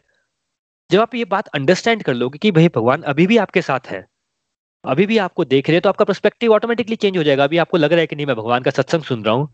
ऐसे अभी आप सुन, उसके साथ में फेसबुक भी कर रहे हैं ट्विटर भी कर रहे हैं साथ में, गप्पे भी मार रहे हैं किसी के साथ। But the moment you understand यार, भगवान तो साथ ही बैठे हैं। तो यानी कि मैं थोड़ा सा ध्यान से काम कर लेता हूँ कि भगवान खुश होंगे मेरे से कि दुखी होंगे। क्वेश्चन आप जब हर काम में पूछना स्टार्ट कर देंगे। सत्संग सुनते हुए अगर मैं फेसबुक भी देख रहा हूँ, भगवान मेरे खुश होंगे कि यू नो भगवान को अच्छा लगेगा कि बुरा लगेगा? नहीं नहीं, भगवान को अच्छा नहीं लगेगा। चलो मैं इसको बंद कर देता हूँ। आप मार्केट में जाते हैं, ठीक है, आपने, आज की डेट में आपको पता कोविड का टाइम है। हमें भी भगवान की बहुत दया है हम लोगों पे कि हम लोग को इतना इफ़ेक्ट नहीं हुआ। बट भाई कोई स्ट्रीट वेंडर है, जिसकी दुकान पिछले छह महीने से बंद थी, अब बेचारा सब्ज़ी बेचने आया है। बीस रुपए की सब्ज़ी को पच्चीस रुपए की बेच रहा है, मान लीजिए। हम उससे नेगोशिएट कर रहे हैं। तो भगवान आपसे खुश होंगे कि दुखी होंगे कि भैया, अरे पाँच रुपए के लिए तुम इसका आधा घंटा वेस्ट कर रहे हो, अपना भी आधा घंटा वेस्ट कर रहे हो। वहाँ पे परस्पेक्टिव चेंज हो जाता है। और क्या होता है? मैं आपको अपनी बात बताता हूँ। मैं सुबह आई थिंक साढ़े छः या सात बजे का टाइम था। तो एक, हमारी जो लोकेलिटी है, वहाँ पे ना एक बंद, व्यक्ति है, वो यू नो जो क्या बोलते हैं उसको? शहनाई। वो सुबह सुबह शहनाई बजाते हुआ यू नो घर घर जाके यू नो जो थोड़े से पैसे मांगते हैं, भगवान का कुछ तो बजाते हैं और पैसे मांगते हैं बट क्योंकि कोविड का टाइम है, बेंगलोर आधा खाली है, मे बी दिवाली भी है, न्यू ईयर भी है तो seventy percent of the buildings तो खाली ही है। प्लस सुबह सात बजे उसको कौन उठ के बिल्डिंग से चार फ्लोर नीचे आएगा और उसको पैसे देगा? तो मैं वहाँ से क्रॉस कर रहा था, डस्टबिन मैंने थ्रो किया और मैं क्रॉस ही कर रहा था तो पहला मेरा थॉट तो ये है कि जेब में पर्स ही नहीं है। फिर उसने मांगे भी कितने कि भैया चार पाँच रुपए तो दे दो। अब वहाँ पे वो क्वेश्चन आ जाता है कि भाई भगवान के कैमरे तो हर जगह मौजूद है। तो आपको रियलाइज़ होता है कि नहीं नहीं यार ये व्यक्ति भी भगवान द्वारा ही भेजे होते हैं। फिर मैं वापस गया फोर फ्लोर ऊपर, जो मेरे को ठीक लगा, मैंने उसको दिया कि भैया आप चलो चाय भी पी लो ब्रेकफास्ट भी कर लेना, जो भी आपको अच्छा लगे। ये ऐसा नहीं, मैं कोई अपनी महानता की बात कर रहा हूँ कि मैं बड़ा महान हो गया। देखा, मैं फोर फ्लोर चला। मैं ये बात नहीं बता रहा हूँ। मैं ये बता रहा हूँ कि आप लोगों के साथ भी ऐसा होना स्टार्ट हो जाएगा। आपको लगेगा कि यार, काहे को मैं इतना वो चिक चिक चिक चिक करता हूँ पूरा दिन लाइफ में? हर चीज़ तो भगवान की ही दी हुई है ना? तो ये परस्पेक्टिव चेंज हो जाता है लाइफ में, क्योंकि आपको लगता है कि भगवान हर जगह आपको देख रहे हैं। और भगवान की प्रसन्नता के लिए आप काम करो जैसे हम शादी में जाते हैं ना, वैसे तो हमारा अपनी कभी किसी की, उसकी साड़ी देख रहे होते हैं, खाना अच्छा है कि नहीं? और जैसे कैमरा मैन आता है कि, सर कैमरा फ़ोटो फ़ोटो एकदम हम अपना स्माइल वाला फेस ले आते हैं। एग्जैक्टली सेम तो जैसे ही आपको रियलाइज़ होगा कि भगवान आपको भी हर टाइम देख रहे हैं you are under observation twenty four hours day तो अब आपका प्रोस्पेक्टिव चेंज हो जाता है और जो मेरा पर्सनल एक्सपीरियंस है, वो ये है कि जब आपका प्रोस्पेक्टिव चेंज हो जाता है इस टाइप से कि भगवान हर जगह प्रेजेंट करे तो जो आपको लोग भी मिलेंगे, वो भी आपको अच्छे ही लोग मिलते हैं. फॉर एग्ज़ाम्पल मैं एक ट्रैवल कर रहा था, दो ढाई घंटे का रास्ता था टैक्सी में. तो जब मैं बैठा टैक्सी में तो ड्राइवर बोला कि भैया वैसे तो म्यूज़िक लगाते हैं ओला उबर में, आपको पता है पर उसने बोला कि भैया मैं भजन लगा लूँ क्या? मैंने कहा, भैया, भजन लगा लो, उसमें क्या हो गया? तो उसने कृष्णा के भजन लगा दिए। पाँच मिनट बाद कुछ बात चली तो वो तो बड़ा ही कृष्ण भक्त निकला। तो दो ढाई घंटे हमारा ट्रैवल भी हो गया, और दो ढाई घंटे हमने प्रभु की बातें भी कर ली। तो ऐसा ऐसा आपको लोग मिलना स्टार्ट हो जाएँगे, जो आपको भाई, आपको लगेगा कि हाँ भगवान के ही भेजे हुए हैं? अदरवाइज़ दो तीन घंटे मैंने क्या करना था? ओवर थिंकिंग हमारे डिवाइन एक्सपीरियंस में एक व्यक्ति ने कैसे बताया कि वो बॉम्बे के लास्ट डे था और वो कहीं तो गए घूमने के लिए बोट राइड पे और उनका वहाँ पे मोबाइल रह गया। अब हम सुनते तो क्या है कि बॉम्बे में लोग बड़े ऐसे होते हैं मोबाइल गया तो गया, वापस नहीं आएगा। बोट राइड वाले ने कहा से उनको ढूंढा, उनको फ़ोन किया कि आपका मोबाइल रह गया है। वो लोग बोले कि भाई, हम तो निकलने वाले हैं, हमारी फ़्लाइट अब क्या करें? वो बोट राइडर का जो जो बोट वाला था, वहाँ से वो यू नो ऑटो करके उनका मोबाइल वापस करने आया इतना दूर। तो कहने का भाव ये है कि हमें लगता है कि दुनिया में सब लोग खराब हैं, ये भी ऐसा होता है, ये ऐसा होगा, इसके साथ ऐसा ही होता है ड्राइवर लोग ऐसे ही होते हैं बट जब आप कृष्णा भक्ति में आ जाते हैं, जब आपको आपका पर्सपेक्टिव चेंज हो जाता है, आप किसी के लिए उल्टा नहीं चाहते, आप चाहते किसी की मदद हो जाए, आप ये नहीं करते कि भाई अगर आपके घर में कबाड़ी वाला आया है तो मैं उससे पचास रुपये कैसे ज़्यादा ले लूँ? आप ये नहीं करते कि आप सब्ज़ी वाले से मैं दो रुपये कैसे ज़्यादा बचा लूँ अपने? तो भगवान आपके पास लोग भी ऐसे भेजते हैं जो कि आपके साथ या तो आप, आपको इंस्ट्रूमेंट बनाता है, या फिर आपका टाइम जो है, उसको हर चीज़ को भक्ति बना देता है। तो ये जो वर्ष है, ये वही वर्ष है कि भाई जो भी आप काम कर रहे हो, आप कुछ खाते हो, कुछ अर्पित कर रहे हो, मंदिर जा रहे हो, तपस्या कर रहे हो, तपस्या क्या है? भैया, आप जब अपनी जॉब के लिए मेहनत कर रहे हो, अपने बच्चों को बड़े कर रहे हो, बच्चे बड़े करना तपस्या ही होता है ना। अपने पेरेंट्स की सेवा कर रहे हो तो वो भी तपस्या ही है। तपस्या क्या है? जहाँ पे आप तपते हो जहाँ आप अनकंफर्टेबल होकर कुछ भी करते हो वो तपस्या होती है। नेटफ्लिक्स देखना इज़ नॉट अ तपस्या। फेसबुक इज़ नॉट अ तपस्या। आप अपनी पेरेंट्स की सेवा कर रहे हो आप अपने कैरियर को बना रहे हो आप यू you नो know, अपने बच्चों का कुछ कर रहे हो। एवरीथिंग इज़ तपस्या। तो भगवान बोल रहे हैं जो भी तपस्या कर रहे हो बस समझो कि मेरे लिए कर रहे हो। आप स्कूल में टीचर हो तो भैया आपको भगवान ने ड्यूटी दी है कि आप बच्चों को पढ़ाओ। वो एक अच्छे नागरिक बने अच्छे बच्चे बने। इस तरह से चलोगे तो आपका हर एक कर्म ही पूजा बन जाएगा। आप किसी भी एलिवेटेड पीपल को देख लीजिए, उनमें कर्म कांड रिचुअल्स कम रहेंगे स्पिरिचुअलिटी ज़्यादा रहेगी डिवोशन ज़्यादा रहेगी। उसका मीनिंग ये होता है कि वो जो भी काम करते हैं, वो इसी बात से करते हैं कि भाई, ये भी प्रभु के लिए ही कर रहा हूँ। श्रीमद भगवद गीता की जय। हरे कृष्ण हरे कृष्ण कृष्ण कृष्ण, हरे हरे हरे राम हरे राम राम राम, हरे हरे। फ्रेंड्स आज इतना ही रखेंगे और कल हम चाहेंगे कि नाइन्थ चैप्टर को हम जो लास्ट के फोर वर्सेस बचे हैं, वो कंप्लीट कर पाए। विपुल जी, आप हमारे साथ हैं तो आप यहाँ से ओवरटेक कर लीजिए। एक क्विक समरी और उसके बाद आप रिव्यूज़ ले लीजिए। Thank you so much Hari Hari बोल। हरी हरी बोल, वरुण जी। हरी हरी बोल एवरीवन आज का सत्संग बहुत ही अच्छा था और बहुत ही मज़ा आया सुनकर। तो आज हमने एक बहुत ही इंपॉर्टेंट वर्ड्स पे ऊपर बात की, जिसमें कि बताया, भगवान ने बताया कि कि मैं फूल या फिर जल या फिर पत्ते से भी खुश हो जाता हूँ। अब इसका एक्चुअल मीनिंग क्या है? हमने देखा है कि हिंदू धर्म में कितना पाखंड है, कितना लूट मार मची है। आप किसी पंडित को बोलेंगे कि अच्छा मेरी कोई पूजा करनी है, चाहे पितरों की पूजा करनी है या बर्थडे की पूजा करनी है तो वो एक आपको एक लंबी लिस्ट दे देगा कि हाँ ये ये इतने किलो चावल, इतने किलो, इतना इतना राइस इतना ये ये सब ये सब कुछ लेकर आओ। फिर आप उसका हवन करोगे, हवन की लिस्ट लिस्ट बना देगा। उसके बाद फिर आप उसको अपनी दान दक्षिणा की दक्षिणा मांगेगा। फिर आपका आपका सारा ध्यान रहेगा कि उसको उसको मैं कैसे पंडित को सेटिस्फाई करूँ, ये करूँ और उसकी कहीं कुछ त्रुटि ना रह जाए, ये ना रह जाए। फिर क्या होता है कि कई बार आप किसी ने इतनी बड़ा कुछ आडंबर किया, किसी ने बहुत लोगों को खाना खिलाया और फिर आपको लगता है यार कि ये ऐसा तो इस इंसान ने तो भगवान को खुश करने के लिए इतने लोगों को खाना खिला दिया, इतना बड़ा आडंबर किया, मेरे पास उतने पैसे नहीं है, मैं तो उतना आडंबर नहीं कर सकता। ठीक है तो ये क्वेश्चन आता है हमारे मन में कि यार हम, हमसे भगवान खुश होंगे होंगे कि नहीं होंगे? कई बार हम देखते हैं कि किसी ने एक भगवान को सोने का मुकुट या हीरे का हीरे जड़ा हुआ मुकुट चढ़ा दिया। उससे भी एक क्वेश्चन माइंड में माइंड में आ सकता है कि यार कि ये तो बहुत बड़ा भक्त है, इसने तो भगवान को एक सोने का मुकुट चढ़ा दिया, ठीक है? और मैं तो फिर, मैं तो ये मैं तो नहीं कर सकता ये, मैं तो भगवान को सोने का मुकुट नहीं चढ़ा सकता। तो डेट मीन्स की मेरी अंदर मेरी भक्ति कम, मेरी भक्ति कम है या मैं कहीं ना कहीं लैक करता हूँ अपनी लाइफ में और मैं डिजर्व नहीं करता हूँ भगवान की भक्ति करना। तो ये क्योंकि हम ह्यूमन बींग हमारे अंदर ये क्वेश्चन आ जाते हैं। किसी ने कोई बहुत बड़ा फ़ंक्शन कर दिया जी कि भगवान के लिए हज़ार लोगों को खाना खिला दिया हज़ार पंडितों के साथ दान दून कर दिया और फिर हमें सोचेंगे कि यार कि इस वाक्य में यार कि ये इंसान तो सही में असली भक्त है ये ये है। लेकिन भगवान ने यहाँ पे क्लियर किया है और ये और ये गीता में ही ये बात क्लियर हुई है और बाकी कहीं भी, भी ना आपको ये बातें घुमा फिरा कर की जाती जाती हैं बट एक्चुअल में भगवान क्या कह रहे हैं कि मैं आपके किसी चीज़ का भूखा नहीं हूँ मैं सिर्फ़ भाव का भूखा हूँ। और अगर आप तुम मुझे दे सको तो तुम मैं सिर्फ़ एक जल एक पत्र और एक फूल से खुश हो जाऊँगा। अब ये जल, पत्र और फूल की बात क्यों क्यों की गई है यहाँ पे? क्योंकि at any given given point of time आप दुनिया में जहाँ मर्ज़ी हैं, जिस मर्ज़ी सिचुएशन में हैं, आप इन तीनों में से कोई ना कोई एक चीज़ भगवान को दान दे सकते हैं। आपके बाहर है तो पत्ता मिल ही सकता है, ठीक है? पत्ता नहीं मिला तो फूल मिलेगा, फूल भी नहीं मिलेगा तो कम से कम पानी तो आप पीते ही हैं। पानी पानी तो आप दान कर ही सकते हैं। एंड ये तीनों चीज़ें, तीनों चीज़ों का कोई कॉस्ट नहीं है, ठीक है? This this these are freely available all across the world right तो ये भगवान ने यहाँ यहाँ पे ये क्लेरिफाई करने की कोशिश किया है कि कि फल, फूल फूल, पत्र और जल, मैं इन तीनों से भी खुश हो जाता हूँ। लेकिन मेरे को सिर्फ़ आपसे क्या चाहिए? मुझे आप, आपकी श्रद्धा चाहिए, आपके अंदर भाव होना चाहिए। अगर आपके अंदर भाव नहीं है, आप एक लाखों आडंबर भी कर रहे हैं लाखों लोगों को खाना खिला दें, कुछ भी कर रहे हैं जो भी आप कर सकते हैं, उससे मैं खुश नहीं होता हूँ। मैं आपके भाव से खुश होता हूँ।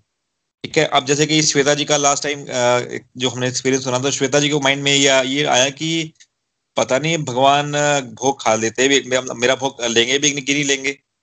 अब वो उनके माइंड में क्वेश्चन क्यों आया? माइंड में क्वेश्चन इसलिए आया होगा कहीं ना कहीं कहीं ना कहीं उनको लगता होगा यार कि हो सकता है कि मैं उतनी बड़ी भक्त नहीं हूँ, मैंने ग्रंथ नहीं पढ़ रखे, मैंने गीता नहीं पढ़ रखी अभी तक, या मैंने मैं डिवाइन में डिविनिटी में मेरा कुछ बहुत ज़्यादा मैंने अभी तक वो नहीं किया ऐसे नहीं कि मैं मैं बहुत बहुत बड़ी भक्त हूँ। तो हो सकता है कि क्योंकि मैं इतनी बड़ी भक्त नहीं हूँ, या मैंने अभी कोई बड़े बड़े ग्रंथ नहीं पढ़ पढ़ रखे तो हो सकता है कि भगवान मेरा भोग ना ले। लेकिन भगवान क्या है, वो आपका भाव पढ़ते हैं। उनको आपके भोग से मतलब नहीं है उनको आपके भाव से मतलब है। तो अगर आपके अंदर भाव है तो चाहे आप अमीर हो चाहे आप गरीब हो और इवन मैं आध्यात्मिक बात भी करूँगा। इवन अगर आप आध्यात्मिक रूप से भी गरीब हो ठीक है? आध्यात्मिक आपने बड़े बड़े ग्रंथ नहीं पढ़ रखे आपको बहुत ज़्यादा नॉलेज नहीं है आपको स्क्रिप्चर की नॉलेज नहीं है आपको ये पता नहीं कि, कि गीता में क्या लिखा है पुराना में क्या लिखा है। लेकिन आपके अंदर अगर एक भाव है अगर आप अपना अंदर एक भाव डेवलप कर सको तो ये बड़े बड़े ग्रंथ ग्रंथ भी अल्टीमेटली उसी चीज़ पे लेके जाते हैं। अल्टीमेटली बड़े बड़े ग्रंथ ग्रंथ का भी जब आप पढ़ोगे उनका निचोड़ निकाल लोगे तो उसमें भी ये बात बोली जाती है कि भगवान जो है, वो भाव भगवान की तरफ़ भाव होना चाहिए। तो ये बड़े बड़े ग्रंथ पढ़, पढ़कर भी अल्टीमेटली हम भाव की तरफ़ ही जाते हैं।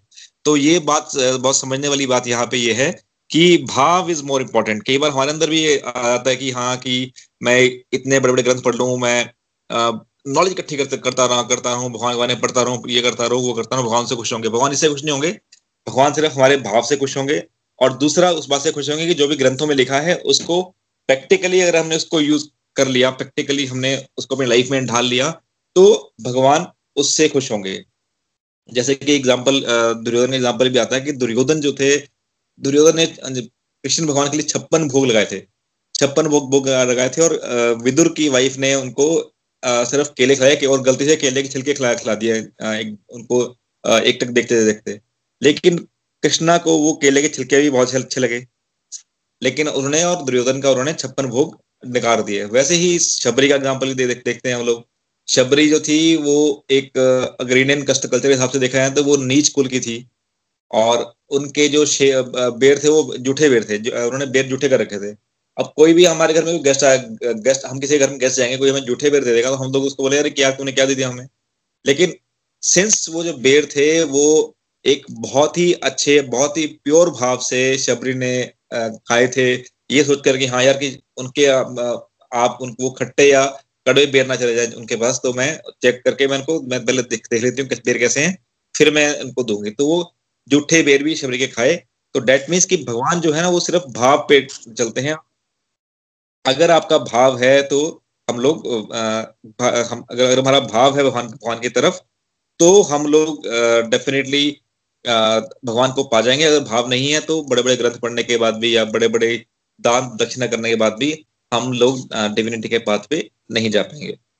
इसके बाद बात हुई कि हम लोग एक्चुअली करते क्या हैं? जैसे कि हम लोग बड़े बड़े जो भी हम इतने जो हम ये करते हैं, चाहे दिवाली है, चाहे क्रिसमस है क्रिसमस में क्या क्या करेंगे? क्रिसमस में ये तो है नहीं कि लोग they will be worried about कि हाँ यार कि मैं भगवान को कैसे खुश करूँ? भगवान का नाम लूँगे ना लूँ? बट जैसे कि western they will always be worried about turkey मेरी टर्की कैसे बनी है? इज़ इट ओके और नॉट वाइन कैसे है? पार्टी अरेंजमेंट जो है पार्टी अरेंजमेंट ठीक है कि नहीं है? पार्टी में क्या फन करेंगे? तो हमने सिमिलरली दिवाली पे भी हमने क्या कर रखा है? दिवाली पे हम लोगों ने पटाखों का रखा है यार दिवाली पे हम लोग कितने के पटाखे चलाएँगे पहले बजट होता है कि यार हज़ार के पटाखे चलाऊँगा यार, या दस हज़ार की लड़ी चलाऊँगा, मैं ये हवाई चलाऊँगा, मैं ये चलाऊँगा, वो चलाऊँगा। लेकिन हम लोग खाने में क्या क्या करेंगे सब पता होता है। लेकिन ये हमने दिवाली पे भगवान का नाम लेना है, भगवान को याद करना है। उस पे हमारी जो है ना प्रायोरिटी सबसे कम हो जाती है। अगर आप कभी देखेंगे तो कभी आप किसी बर्थडे पे किसी अगर आपने कभी पूजा कराई हो बर्थडे पे बर्थडे पे किसी पंडित को बुलाया हो अपने घर में कि हाँ ठीक है पंडित जाकर घर में ना पूजा कर देना तो आप देखेंगे कि जब भी बर्थडे पे पूजा कराते हैं और मैं ये हम लोग भी ऐसे मैं मेरे को भी याद है कि हम लोग कभी पंडित को बुलाते थे तो सारा ध्यान पंडित के ऊपर कि पंडित जी टैक्सी को, को टैक्सी भेजनी है पंडित जी को लाने के लिए फिर हवन सामग्री का लानी है पंडित जी को लेकर आना है फिर उनको उनको घर में खाना भी सही चाहिए उनको सब कुछ सही बैठक भी अच्छी होनी होनी चाहिए उनको दान, दान उनको दान भी क्या करना है उनको फिर वापस कैसे भेजना है? तो all focus is on pandit ji की क्या पंडित जी ने खाना ढंग से खाया नहीं खाया उनको खाना अच्छा नहीं लगा। लेकिन एक भी बिल्कुल भी फोकस इस बात पे नहीं था कि हाँ भगवान जो जिसके लिए पंडित जी आ रहे हैं भगवान के लिए भगवान भगवान को हमने याद किया नहीं किया हम सोचते हैं कि वो पंडित जी वो तो वो तो पंडित जी का काम है भगवान ने खुश करना तो काम पंडित जी का था। वो तो पंडित जी ने खुश कर लिया भगवान को और पंडित जी चले गए। तो हमने एक तरह से ना इस इस, चीज़ को आउटसोर्स कर रखा है आजकल की अगर आप देखें बड़े बड़े शहरों में तो बस पंडित जी बुला लिया पंडित जी ने पूजा कर दी तो जो हमारी भक्ति का मॉडल है that has been outsource to all this pandit. हम सोचते हैं कि पंडित जी ने बुलाया तो पंडित जी ने खाना खुना कराया और हमारा काम हो गया। इसके बाद बात हुई कि जो कर्म पूजा करने कर्म जी कर्म ही पूजा वाली बात की वरुण जी ने। तो जैसे कि हमने पहले ही पढ़ रखा है कि कृष्णा भावनित भावनावृत कर कर्म। इसका मतलब क्या है कि हम जो भी कर्म करें, जो भी काम करें, चाहे हम खाना बनाएँ, चाहे हम घर की सफ़ाई कर रहे हों, उसको प्रभु को डेडिकेट करना है। प्रभु को डेडिकेट करना क्यों है कि जब हम प्रभु को डेडिकेट करेंगे, जब हमें पता है कि हम लोग कुछ भी चीज़ भगवान के लिए करेंगे तो हम लोग क्या है कि हम लोग ऑलवेज बेस्ट करेंगे। चाहे हम ऑफ़िस का काम करें, अगर हम ये सोचेंगे, एक तो हम सोच कुछ ये करते हैं जरा मैं अपने काम बॉस के लिए कर रहा हूँ, या मैं अपने काम अपनी कंपनी के लिए कर रहा हूँ कई बार हम ये भी सोचते हैं कि हाँ ये काम चलो, अपने लिए कर रहा हूँ। लेकिन जिस हम ये सोच के करेंगे ना कि ये काम तो मैं चलो मैं भगवान के लिए कर रहा हूँ। रिस्पेक्टिव ऑफ़ बॉस ने क्या बोला या आ, मेरे कलीग्स ने क्या बोला या मैंने मेरे को अपने अंदर से काम करने का मन बंद कर रहा है नहीं कर रहा है ये सोच के करोगे ना कि उस वक्त अच्छा या मैंने आज जो भी काम करूँगा भगवान के लिए काम करूँगा तो आपकी जो है जो क्वालिटी ऑफ़ वर्क जो होगा क्वालिटी ऑफ़ वर्क बहुत अच्छा होगा आपका जो वर्क जो होगा बहुत निखर के आएगा आपकी प्रोडक्टिविटी इंक्रीज होगी और आपका ना जो माइंड क्रिएटिव माइंड है ना क्रिएटिव माइंड बहुत चलेगा बिकॉज़ कि आपका माइंड ना एकदम से कहते हैं ना कि काम में लगना, लगन लगन से काम करना है और लगन से काम काम जो करना है, वो तभी हो पाएगा प्रॉपरली जब आप अपने कर्मों को, भगवान को डेडिकेट करेंगे। तो ये एक बहुत, ये ये इस, इन श्लोकों से ये तो बहुत बड़ी सीख है कि एक तो भगवान आपका भाव ग्रहण करते हैं, वो कुछ और ग्रहण नहीं करते हैं, वो भाव ग्रहण करते हैं। तो सबसे पहले जब भी हम पूजा करें, जब भी भगवान को अगर नतमस्तक हो भाव को इंपॉर्टेंट रखें, भाव हमारा सही होना चाहिए। और दूसरा, जो भी कर्म करें, कहीं भी कुछ भी करें, उसको भगवान को डेडिकेट करके करें, भगवान को डेडिकेट करके करेंगे तो आपके जो, आप जो भी काम करेंगे, एक तो उसका जो हमने पहले सुना था कि उसका रिएक्शन नहीं मिलेगा हमें, कर्म करने का रिएक्शन नहीं मिलेगा, और आपके जो कर्म है, वो दिव्य कर्म हो जाएँगे। तो जब दिव्य कर्म होंगे तो आपको वैसे ही आपके जो भी हम लोग सोचते हैं ना, कई बार की मेरे काम से कोई मेरा बॉस खुश होगा नहीं होगा या मेरे रिश्तेदार खुश होंगे, नहीं होंगे, या मेरे जो भी जिसको भी खुश करने सोचते हैं, अगर आप पहले सोचेंगे, पहले मुझे भगवान को खुश करना है तो बाकी चीज़ें अपने आप ही ठीक हो जाती हैं। तो अगर हम भगवान को खुश करने की सोचेंगे तो बाकी लोग अपने आप ही खुश हो जाएँगे। तो I think that was the summary of today satsang Hari Hari बोल इसके बाद हम चलते हैं सत्संग के दूसरे पड़ाव पे, जो कि है रिव्यूज़ एंड लर्निंग्स सो कोई भी अपना लर्निंग्स बताना चाहेगा या अपनी रिव्यू देना चाहेगा Hari Hari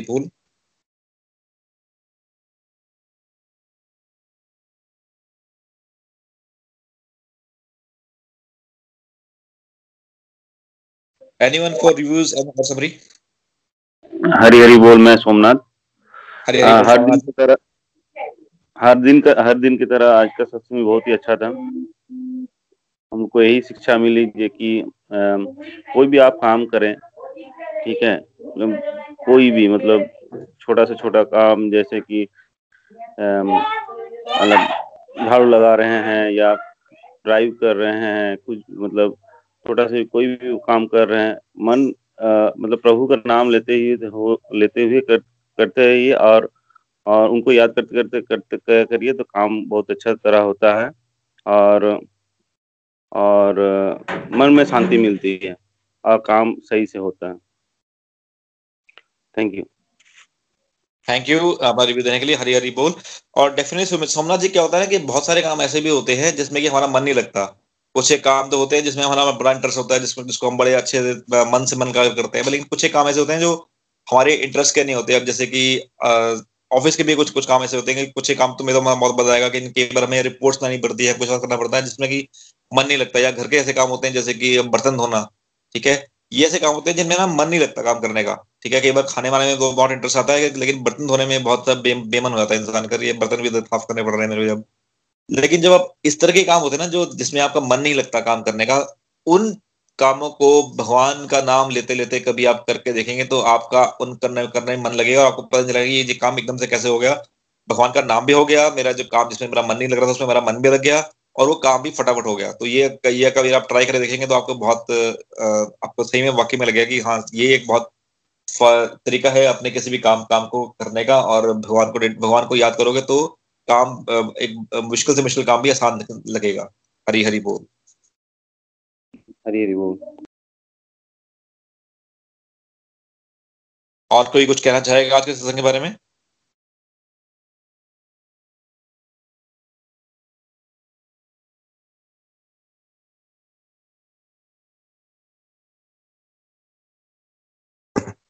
हरी बोल। हरी हरी बोल नवीन जी। हाँ कपल ऑफ़ पॉइंट्स जो फ़र्स्ट श्लोक था ना, उसके बारे में एक पॉइंट है कि जैसे उसमें बताया गया है ना कि पत्र पुष्प फलम तो तो कुछ लोग फिर ये सोच सकते हैं कि भाई हम यही ऑफ़र करें, उसके अलावा और कुछ ऑफ़र करने की ज़रूरत नहीं है तो इसका मत आई थिंक श्लोक का मतलब ये नहीं है कि सिर्फ़ यही ऑफ़र करो, अगर आपके पास और कैपेबिलिटी है तो आप ज़्यादा भी ऑफ़र कर सकते हो but shraddha is important as आपने बताया तो श्रद्धा होना चाहिए, पर इसका मतलब ये नहीं कि सिर्फ़ ये तीन चार चीज़ें ही कर सकते हैं, आप ज़्यादा भी कर सकते हो अपनी श्रद्धा के अनुसार। So that is one point second is कि बहुत से लोग सोचते हैं कि भाई कृष्ण को ऑफ़र किया है, भोग पर हमको पता कैसे पड़ेगा कि उन्होंने खा लिया, नहीं खाया? आई थिंक वो लास्ट बात भी ये बातचीत चल रही थी इस बारे में। तो आई थिंक भगवत गीता में और दूसरे शास्त्रों में भी लिखा है कि Krishna is like he can do an activity with any of his senses right so with eyes also he can eat so that also is given in scriptures right so जब ऑफर कर रहे हैं तो इसका मतलब ये नहीं कि वो वो दिखेगा कि वो खा कैसे रहे मतलब लिटरली खा रहे हैं कि नहीं तो that was another point about that words और on the second verse the one point was that uh, when we are doing something for krishna we have to also think what quality we are putting into that So, casually करने के बजाय उसको और अच्छे ढंग से, अच्छे मेहनत से आप उस चीज़ को कर सकते जो भी आप कर रहे हो। कि आप कृष्णा के लिए अगर कर रहे हो तो you to put your heart and soul in that so that was the point for the second verse thank you Hari बोल हरी हरी बोल नवीन जी नवीन जी आपका जो फ़र्स्ट पॉइंट था, जिसमें कि आपने पुष्प पर बात करी तो उसमें वो बेसिकली क्या है डेट से myth myth myth buster kind of thing केवल क्या होता है ना कि हमारे हिंदू धर्म में ही आप देखें ना, कितना कुछ आडम्बरी की बात बात होती है कि कई बार क्या होता है कि एक गरीब आदमी अफोर्ड नहीं कर पाता। आप किसी को बोलो कि अच्छा ये घर में पूजा करनी है तो देन वो इसको इतनी लंबी लिस्ट दे देंगे दे देंगे तो ही विल थिंक कि he will not be able to afford तो ये भगवान ने यहाँ पे ये बात की गई है कि ये, कि even if you don't have anything else मतलब अगर आपके पास है तो आप आप दे सकते हैं, इसमें कुछ नहीं है। डेट वो बात वो बात नहीं हो रही बात ये हो रही है अगर आपके पास नहीं है फॉर एग्ज़ाम्पल आपके पास कुछ भी नहीं है तो ये तीन चीज़ें तो कभी भी आप दे सकते हो। एक एक पत्र या पुष्प या एक जो अपना पानी ये ये तीनों चीज़ें हर जगह अवेलेबल हैं ये तीनों चीज़ें कभी भी दे सकते हो। इसके ऊपर दे ऐसा नहीं कि उसके ऊपर नहीं दे सकते यू कैन गिव जो भी आप दे सकते हो कर सकते हो कर, करो लेकिन ये चीज़ ये चीज़ भी ये उनके लिए है कि जैसे अगर आप if you can not give anything you can offer anything तो आप ये चीज़ ऑफ़र कर सकते हो। और दूसरी आपने जो बात की ना जो क्वालिटी वाली बेसिकली क्या होता है फॉर एग्ज़ाम्पल अगर आप, मैं बात करूँ ऑफ़िस में लेट से कि आपको पता है कि आज आपके ऑफ़िस में आपके बॉस ने आपका जो भी आप काम करोगे, आपके आपके बॉस ने वो काम देखना है फॉर एग्ज़ाम्पल राइट तो आपका ना एक, आप काम ना एक बेटर क्वालिटी में करोगे। आपको पता है कि अगर ये जो आप काम कर रहे हो, ये आपके ऑफ़िस में सीनियर वीपी के पास जाएगा then you will also work with you know your ears and eyes and everything open लेकिन जब आपको ये पता है कि यार ये काम मैं कृष्णा के लिए कर रहा हूँ, Krishna is the highest you know जो आपके VP senior VP CEO and everything जो जो भी जितने भी लोग हैं आपके ऑफ़िस में, जो भी हेयर की है द बेस्ट हेयर की in the world is like Krishna right Krishna god जो, जिसको भी आप मानते हैं। तो जब आप एक, आपके माइंड में अगर ये ना ये काम कृष्णा के लिए कर रहा है तो वो क्वालिटी जो वाला करना ना वो ऑटोमेटिकली आ जाता है। दैट विल कम ऑटोमेटिक जब आपको पता है कि हर की मैं कृष्णा के लिए काम काम कर रहा हूँ तो ऐसा नहीं है कि आपको क्वालिटी काम करना है, फिर उसके बाद कृष्णा रेडी करना है बट जब आप कृष्णा के लिए ही काम कर रहे हैं तो आपको क्वालिटी वाला फंडा that will be coming automatically within within you आपको पता खाना मैं कृष्णा के लिए बना रहा हूँ तो आपको खाने में फिर आप ये नहीं सोचोगे कि आप then you not make it casually फिर आप उसको डेडिकेटली अपने, अपनी तरफ़ से एटलीस्ट ट्राई ट्राई करोगे मैं अपनी तरफ़ से बेस्ट फ़ूड बनाऊँ।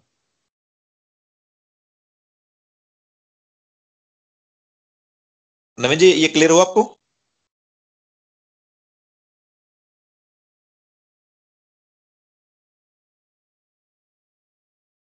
Anyways in case you have any doubts आप बात कर सकते हैं। Uh, इसके अलावा और कोई कुछ बोलना चाहेगा? या हाँ जी निविन जी बोलिए। नहीं थैंक्स फॉर योर कमेंट्स मैं वही बोल रहा हूँ। ठीक है थैंक यू हरी बोल एवरीवन मैं प्रियंका बोल रही हूँ। हरी हरी बोल प्रियंका जी। हरी हरी बोल। सत्संग आज भी बहुत ही अच्छा था और मैं बहुत सारी चीज़ें लर्निंग अपनी शेयर करना चाहती हूँ। जैसे सबसे पहले आपने बताया कि फूल, पत्ते, जल मतलब भगवान ने हमें इस चीज़ में भी ईज दे दिया कि कुछ नहीं है तो ये दे दो। मुझे कोई मतलब मैं भाव ग्रहण करूँगा, आपकी चीज़ों को ग्रहण नहीं करूँगा तो इसमें भी भगवान ने हमें बहुत ही ईज दे दिया कि नहीं मिलता है कुछ तो यही दे दो। दूसरा जैसे आपने बताया कि भगवान हर जगह है, हम हर काम में अगर भगवान को याद करें तो भगवान उस चीज़ को भी एक डिवोशन ही समझते हैं। बहुत ही बड़ा पॉइंट है ये। तो बहुत अच्छी लर्निंग थी और एक और चीज़ मैं शेयर करना चाहती हूँ जैसे आज भी मेरा मन ने ठग लिया था क्योंकि मैं किसी के घर आई हूँ तो मैंने सोचा था मैं रिव्यू नहीं दूँगी बट वरुण जी ने स्टार्टिंग में बोल दिया कि मैं पूछूँगा आपसे कि वो उन्होंने भगवान ने शायद उनको एक इंस्ट्रूमेंट बना दिया कि उन्होंने मेरा नाम लेके बोला कि आ, मतलब उनको एक इंस्ट्रूमेंट बनाया कि हाँ नहीं वो उसका मन ठग गया जाके उससे लेना रिव्यू तो मतलब मेरे को इसीलिए मैंने पटाख से मतलब बाहर आ गई कि मैं रिव्यू देती हूँ। और बिल्कुल सही बोला वरुण जी कि यहाँ पे भी क्रिसमस बहुत अच्छे से मनाते हैं लोग जैसे Uh, मतलब अच्छा इन द सेंस कि वो घरों को डेकोरेट करने में लग जाते हैं। जीसस क्राइस्ट का बर्थडे है उनके लिए कुछ होता है मुझे नहीं लगता। हम लोग डेकोरेशन में ही लग जाते जैसे हम लोग दिवाली पे भी वही करते हैं अपने। तो ये चीज़ है कि ज़्यादा से ज़्यादा लोगों को ये पता होगा कि क्रिसमस वाले दिन जीसस क्राइस्ट का बर्थडे मना मतलब बर्थडे है, बट हाँ उनको याद करना है। चर्च जाते होंगे, बट आई डोंट नो मतलब बहुत सारे लोग तो अपने यहाँ के कंपटीशन ही हो जाता है कि घर किसका सबसे अच्छा डेकोरेटेड है। आई मीन अमेरिकन में भी यही होता है। और एक और पॉइंट है जैसे आपने बोला कि भगवान हर जगह है, हमारे भाव ग्रहण करते हैं।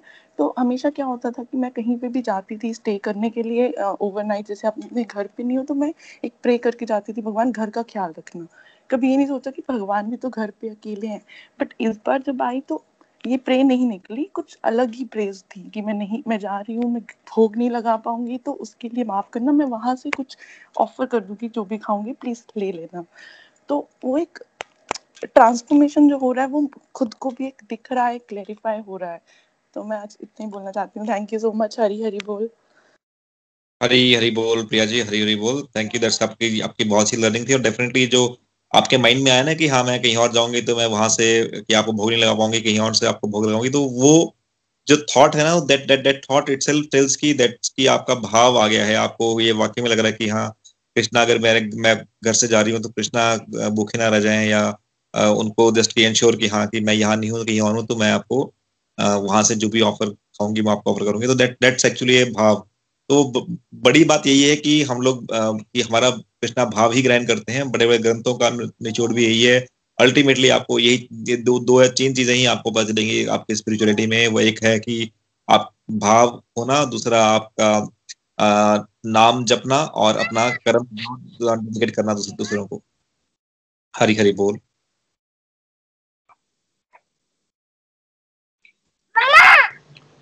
हरी बोल। किसी ने अपना अनम्यूट किया है?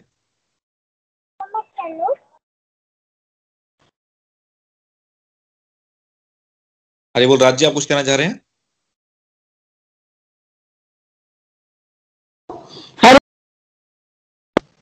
हरी बोल। हरी हरी बोल राज्य। हाँ जी आपका सत्संग कहने की ज़रूरत ही नहीं, हमेशा की तरह ही बहुत अच्छा था।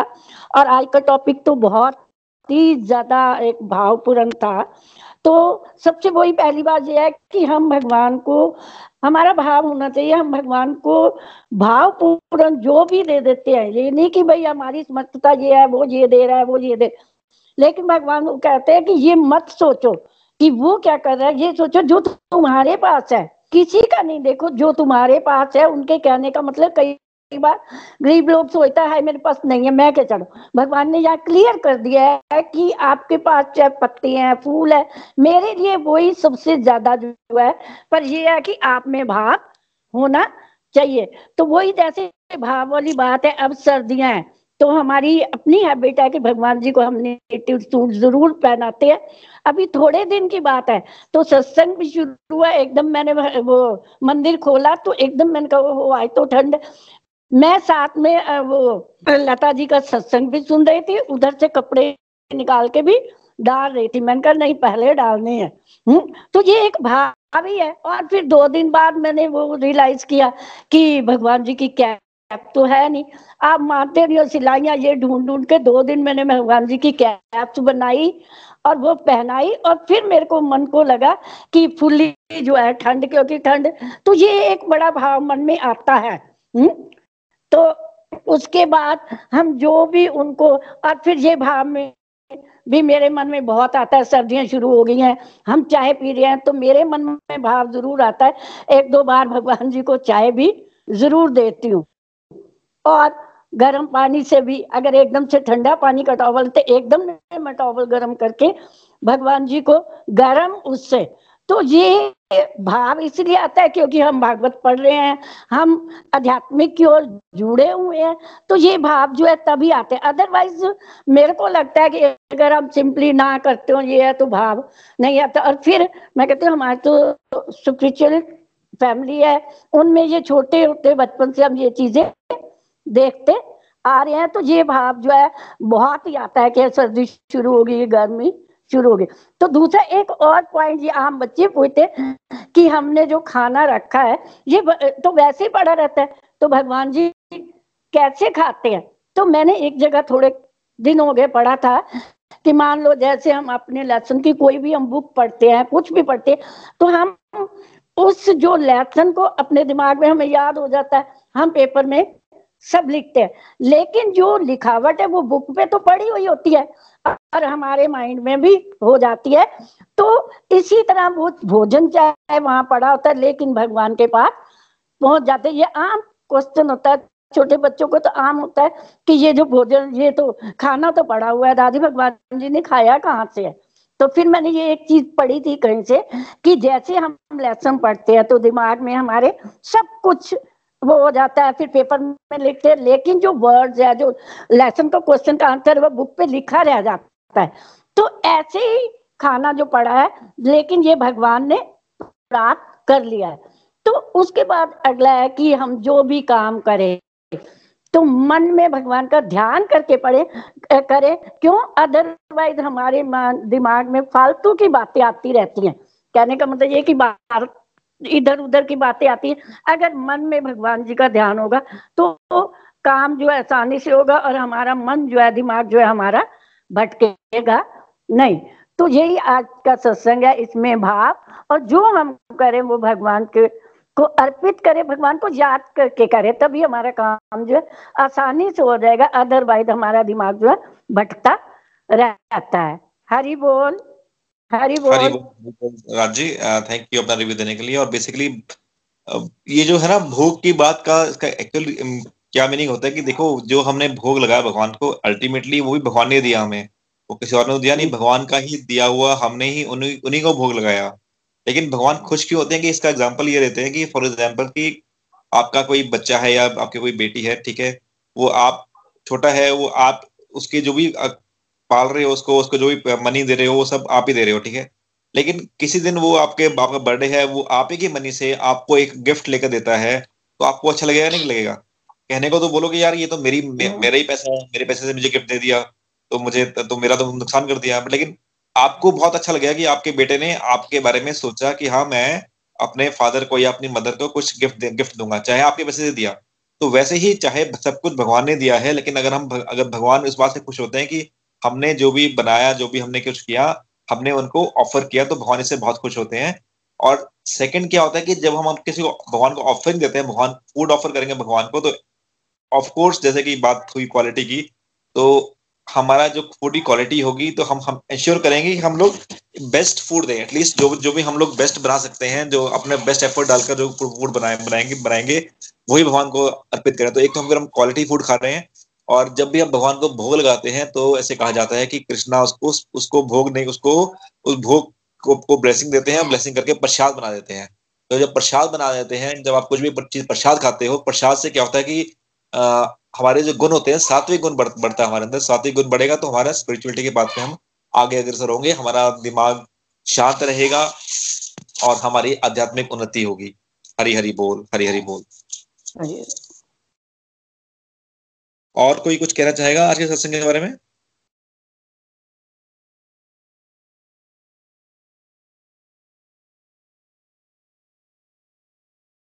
हरी हरी बोल विपुल जी। हरी हरी बोल श्वेता जी हरी हरी बोल।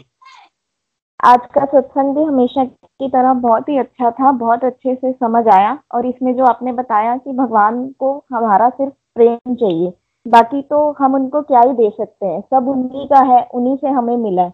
हमें तो जन्म भी उन्होंने ही दिया है।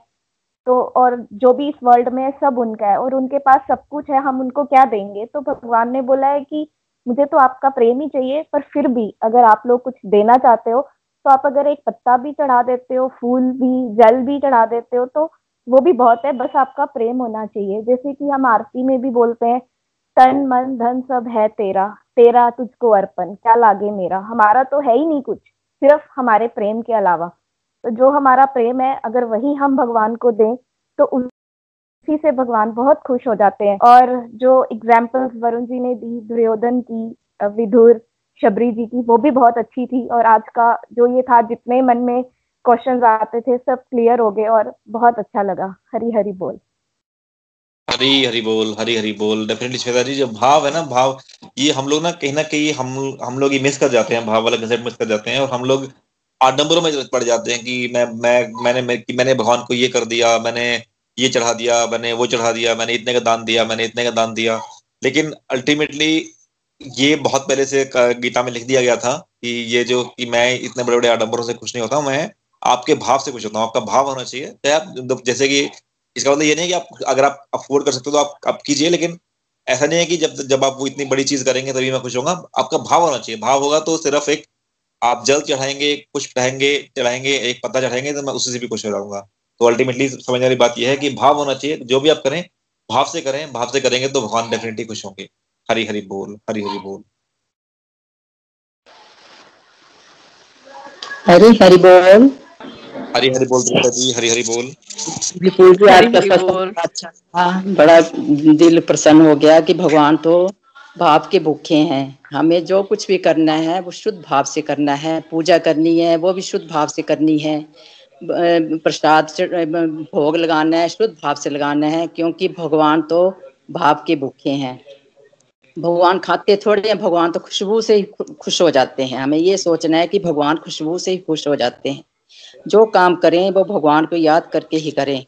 खाना बनाएँ या किसी की मदद करें जो भी काम करें, वो भगवान को याद करके करें। कोई दरवाजे पर हम, हमसे मांगने आ जाता है तो हमें उसे गुस्से से नहीं कुछ देना है। उसे शुद्ध भाव से, अच्छे प्यार से उसको देना है।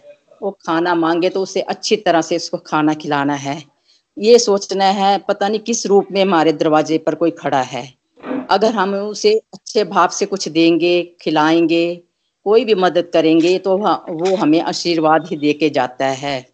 इसलिए हमें भगवान को याद करते रहना है।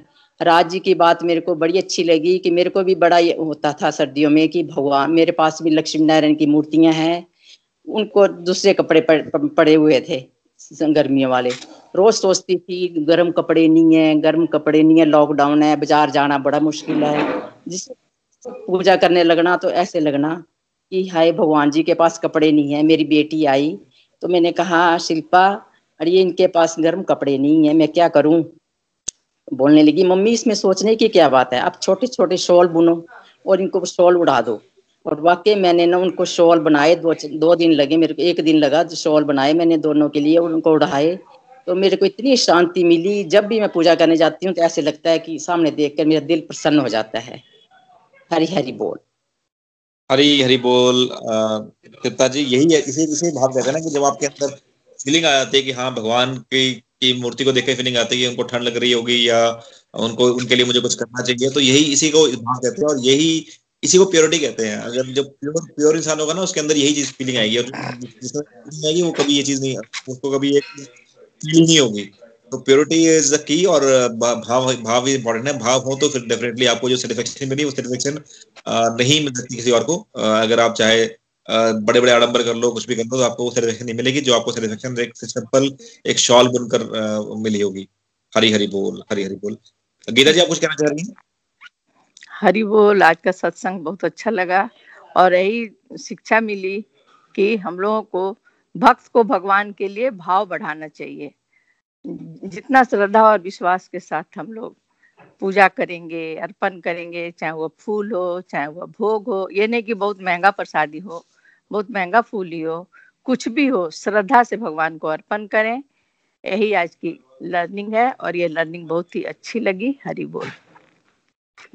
जी डेफिनेटली भाव है। भाव, अगर भाव से, भाव लेकर करें तो डेफिनेटली उसका हमें मनुष्य से खुश होंगे और वही अल्टीमेटली जो सत्य है और वही गुड ज्ञान है जो इस चैप्टर में बताया गया है। हरी हरी बोल। और भी कुछ कहना चाहेगा?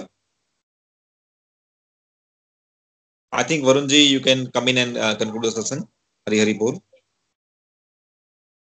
हरी हरी बोल एवरीवन आप सबके रिव्यू सुने, बहुत ही अच्छा बहुत ही अच्छा लगा। और देखिए, मैं हमेशा जैसे बात करता हूँ कि हम कृष्ण भगवान की जैसे पूजा करते हैं तो क्वेश्चन आ जाता है मन में कि प्रभु कैसे आएँगे? प्रभु अपनी प्रेजेंस कैसे शो करेंगे?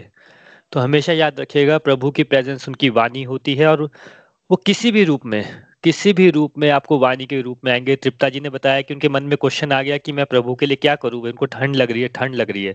तो देखिए, उनकी बेटी के रूप में उनको आ गया उनको आंसर मिल गया। देखिए, मुझे आपके क्वेश्चन के आंसर नहीं देने हैं निखिल जी को आपके क्वेश्चन के आंसर नहीं देने, विपुल जी को आपका क्वेश्चन का आंसर नहीं आपके मन में जो भी क्वेश्चन है, उसके आंसर भगवान ही आपको देंगे। या किसी को माध्यम बनाएँगे, या आप खुद ही आपके अंदर से ही वो आइडिया आपको वो रियलाइजेशन हो जाएगी। यही प्रभु की वाणी होती है, जो आपके अंदर से आती है। इसे तभी तभी इसे हमेशा बोलते हैं सेल्फ रियलाइजेशन का पाथ आपको खुद को रियलाइज़ होता है सब कुछ। मैं आपको एक एग्जांपल देता हूँ कि मैं ना हमेशा निखिल जी बोलते थे कि या जब उनके सत्संग में होते हैं तो कई बड़े सारे लोग बोलते हैं कि, अरे, मेरे मन में क्वेश्चन था, आपको कैसे पता चला? बड़ी बार ऐसा होता था, मेरे साथ ऐसा हुआ कि मैं सत्संग सुन रहा हूँ और निखिल जी जो बात कर रहे हैं, वो मेरे मन में एक या दो दिन से बात चल रही होती थी और कई बार मैं पूछ भी लेता था, निखिल जी, आपको कैसे पता चलता है यार कि हम, आप ऑस्ट्रेलिया में, हम यहाँ पे कि हम ये बात सोच रहे हैं? तो वो बताते थे कि ये प्रभु के ही होता है, प्रभु को माल, हम लाइव है ना अभी सत्संग में तो जो हम बातें करते हैं, वो ऐसा नहीं कि मैं ये बात कर रहा हूँ, मैंने सोच समझ के रखी है, ये प्रभु ही होते हैं जिन, वो देख लेते हैं कि वो भाव पढ़ लेते हैं आपके, कि आपके मन में क्या चल रहा है, उसके अकॉर्डिंग ही वो आपको आंसर कर देते हैं। रिसेंटली मेरे को एक दिन मैं अपने टेरेस पे बैठा हुआ था, मेरे हाथ में मेरा फ़ोन भी था और मैं ऐसा सोच रहा था कि शायद से ना निखिल जी से बात करनी चाहिए, निखिल जी से बात करनी चाहिए और ओबियसली मैं उनसे तो उनको आज तक मैंने कभी फ़ोन नहीं किया बट ऐसा मन में बहुत लग रहा था मुझे कि उनसे बात करनी है, उनसे बात करनी है। और उसी टाइम पे मेरे को निखिल जी का ऑस्ट्रेलिया से फ़ोन आया और वो बोलते हैं कि यार मैं ना सब्ज़ी खरीद रहा था, टमाटर खरीद रहा था और मुझे लगा कि तुम्हें फ़ोन करना चाहिए। तो मैंने कहा कि दस मिनट है टमाटर खरीदते हुए तुम्हें फ़ोन कर लेता हूँ। ये जो सेटिंग हो जाती है, किसी को लगेगा कि यार ये तुक्का लग गया होगा, ये तो ये तुक्का नहीं हो जाता है, प्रभु भाव पढ़ लेते हैं, ये वाइब्रेशन का कंसेप्ट होता है, ये इंटेंशन का कंसेप्ट होता है। जब हम गहराई में बातों को समझेंगे ना तो आपकी जो इंटेंशन है कोई काम करने की, वो बहुत इंपॉर्टेंट हो जाती है। उसका मीनिंग ये नहीं होता कि आप फ़िज़िकल लेवल पे क्या कर रहे हो, आपकी इंटेंशन क्या है। जैसे हम लोग पार्टी में जाते हैं ना, हम बोलते हैं भाई आपकी ड्रेस बहुत अच्छी लग रही है। और मन ही मन क्या लग, बोल रहे होते हैं हम उसको कि भाई ये ड्रेस कहाँ से लगी, कहाँ से लेके आए हो? यू नो हम सब करते हैं ऐसा। बट प्रभु यहाँ पे ये बताना चाहते हैं कि जो पूरा अध्यात्म का पाठ है, ये हमारे मन की शुद्धि का, हमारा मन शुद्ध होता है, इससे हमारी इंटेंशंस प्योर होती हैं। अब मुझे ऐसा थोड़ी पता था कि प्रियंका जी आज रिव्यू नहीं देने वाली हैं, और ना ही मैंने कहीं पे लिख के रखा था कि मैं आज ये वाली बात लिखूँगा कि भाई प्रियंका जी आपसे मैं पूछूँगा। ये क्या होता है ना, जैसे उन्होंने खुद ही इसका आंसर दिया कि हो सकता है कि आज उन्होंने मन ही बना लिया होगा कि मैं रिव्यू नहीं दूँगी, मैं तो बाहर आई हूँ। यू नो हम लोग का एक एक्सक्यूज देने का हमेशा नेचर होता है। बट जब आप अध्यात्म में बिल्कुल प्योर हार्ट से जा रहे होते हैं, प्रभु बिल्कुल सही टाइम पे आपको सही गाइडेंस देते हैं कि भाई कहाँ पे आप एक्सक्यूज दे रहे हो, कहाँ पे नहीं दे रहे हो, और बिल्कुल आपको राइटली गाइड करते हैं। मैं फिर बोल रहा हूँ, मेरे को आपको गाइड नहीं करना है, विपुल जी को आपको गाइड नहीं करना है, निखिल जी को आपको गाइड नहीं करना है। आपको, आप खुद प्रभु गाइड करेंगे जब आपकी इंटेंशन प्योर हो जाएँगी। वीकेंड का समय है, इन्हीं इन्हीं प्रेयर्स के साथ और इस उम्मीद के साथ कि आपके आसपास जो भी व्यक्ति कोई भी डिफिकल्टी में हो, किसी भी तरह की डिफिकल्टी में हो प्लीज़ उसके लिए प्रेयर्स करें और अगर आप उससे थोड़े से जान पहचान में है तो उसको ज़रूर कोई ना कोई अपना गोलुक एक्सप्रेस का वीडियो शेयर कर सकते हैं, सत्संग का रिकॉर्डिंग शेयर कर सकते हैं सो दैट उसकी लाइफ में पॉजिटिविटी आए और इन्हीं प्रेयर्स के साथ कि वीकेंड है, आप अपनी फैमिली के साथ टाइम को स्पेंड ना करें। बल्कि सेलिब्रेट करें। आप आज सेलिब्रेट करें, आप कल सेलिब्रेट करें, आपका जीवन एक सेलिब्रेशन बन जाए। इन्हीं प्रेयर्स के साथ आज कंक्लूड करते हैं। Hare Krishna Hare Krishna Krishna Krishna, Hare Hare Hare Ram Hare Ram Ram Ram, Hare Hare. Hare Krishna Hare Krishna Krishna Krishna, Hare Hare Hare Ram Hare Ram Ram Ram, Hare Hare. Hare Krishna Hare Krishna Krishna Krishna, Hare Hare Hare Ram Hare Ram Ram Ram. Hare Hare. Busy through the body free as a soul Hari Hari बोल, हरी हरी बोल। Transform the world by transforming yourself जय श्री कृष्णा, जय Shri Hari. Thank you so much everyone for joining in Hari Hari बोल, हरी हरी बोल।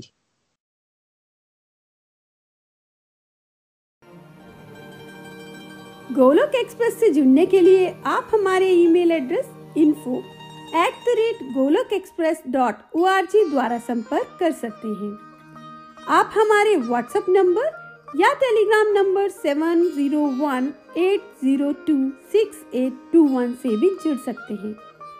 आप हमसे Facebook page और YouTube channel के माध्यम से भी जुड़ सकते हैं। हरी हरी बोल!